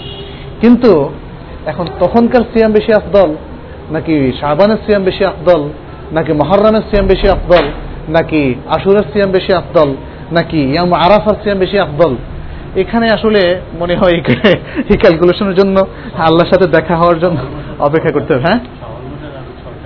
শ্রাবণ মাসে ছয়টা। আমরা সবই পালন করার চেষ্টা করি, আলহামদুলিল্লাহ।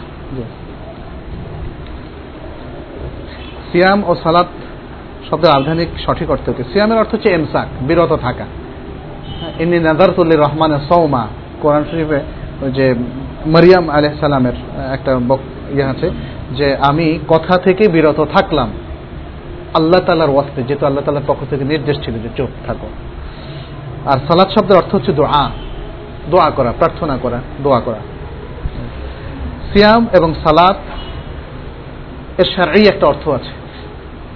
সিয়াম মানে হচ্ছে যে পানাহার থেকে, স্ত্রী সম্ভোগ থেকে একটা নির্দিষ্ট সময়ের মধ্যে বিরত থাকা। এটা হচ্ছে তার দেহ, সিয়ামের দেহ। আর তার কল্পটা হচ্ছে মানে তার অন্তর্নিহিত মর্ম যেটা, সেটা হচ্ছে তাকুয়া সমস্ত খারাপি থেকে বিরত থাকা এবং সব ভালো যতটুকু সম্ভব বেশি বেশি করা। লাল্লাকুম তার তাকুন তো বলা হয়েছে। হ্যাঁ এটা হচ্ছে তার প্রাণ।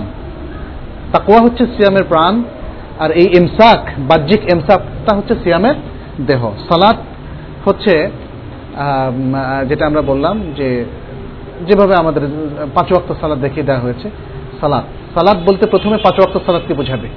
বাকিগুলো হচ্ছে তাতাও দাফল। অতএব এইটাও আমরা বলতে পারি যে যেই সালাদটা আমরা আদায় করছি সুন্দরভাবে তাদিল আর কান সহ, সেটা হচ্ছে সালাতের দেহ। আর খুশু হদো আল্লাহর যে দিকের কথা একামত দিকের কথা বলা হচ্ছে সালাতের মাধ্যমে, এটা হচ্ছে সালাতের প্রাণ। এবং এই সালাদটা এমনভাবে আদায় করা আন্নাকা তারা, ফাইনলাম তাকুন তারাহ, ফাইন্নাহ ইয়ারাক, যেমন আল্লাহকে দেখছেন, অথবা আল্লাহ আপনাকে দেখছেন। এই যে একটা সিচুয়েশন একটা এনভায়রনমেন্ট তৈরি করা এটা হচ্ছে সালাতের প্রাণ। তাহলে সালাতের দেহটা যদি কেউ পালন করে, তার মন নাই, খুশু নাই খুজু নাই তা আদিল আর কান নাই, তাহলে কিন্তু মূল সালাদটা আসলো না। যে কারণে হাদিসের রাসুল্লাহ সাল্লাহ সাল্লাম বলেছেন, অনেকে সালাত আদায় করে, দশ শতাংশ পায়, এক নবমাংশ পায়, এক অষ্টমাংশ পায়, এক মানে এভাবে তার কমতে থাকে, জিনিসগুলো তার কমতে থাকে। প্রচলিত রোজা ও নামাজের, রোজা এটা ফার্সি শব্দ, রোজা মানেও বিরত থাকা। আর নামাজ, নামাজের অর্থ আমি ঠিক জানি না, তবে নামাজটা হলো আপনার প্রায় আড়াই হাজার থেকে পাঁচ মানে বেশ আড়াই তিন হাজার বছর আগে এটা আবিষ্কৃত একটা ইবাদত ফার্সিদের, পারসিকদের। হ্যাঁ পারসিক যারা অগ্নি পূজারী ছিল, যারা মুশ্রেক ছিল, তাদের একটা স্পেশাল কোর্স অফ ইবাদার নাম ছিল নামাজ। আর এটা তাদের জন্য খুবই গুরুত্বপূর্ণ ছিল। আর আমাদের দেশে যেহেতু ফার্সি ভাষার একটা প্রচলন ছিল দীর্ঘদিন ধরে, সেজন্যে আমরা মানে এই এই শব্দগুলোর প্রতিশব্দ হিসাবে, নামা, সালাতের প্রতিশব্দ হিসাবে, সিয়ামের প্রতিশব্দ হিসাবে স্থাপন করেছি। যেভাবে আমরা ইবাদতকে উপাসনা বলছি, অথবা কেউ কেউ যদি পূজাও বলে থাকতে পারেন, যেভাবে আমরা আল্লাহকে অথবা ইলাহকে ঈশ্বর বলছি, যেটা আমার একটা অবজেকশন মানে কোনো কোনো টিভিতে জাকির নায়কের মানে ইয়ে ট্রান্সলেট যখন করা হয় বক্তৃতা, তখন ইলাহ অথবা আল্লাহ শব্দের পরিবর্তে ঈশ্বর শব্দটা লাগাই দেওয়া হয়। এটা কিন্তু ভুল। হ্যাঁ মানে আল্লাহকে আল্লাহ রাখা উচিত সৌমকে সলাৎ সৌমকে সৌম সালাদকে সলাৎ রাখা উচিত। আমরা অনেকেই কোনো বইপত্র পায়ে লাগলে বা হাত থেকে নিচে পড়ে গেলে সেটা তুলে নিয়ে সালাম করি, চুমু খাই, এমনকি মানুষের গায়ে পা লেগে গেলে তার গাছ হয়ে সালাম করি। এটা কি ঠিক?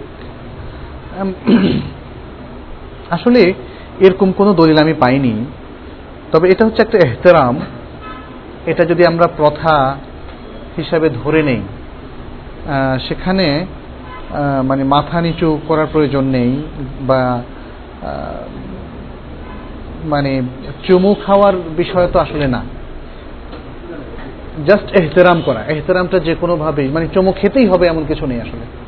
আর খাওয়াটা কি আমি বেদাত বলব নাকি কি?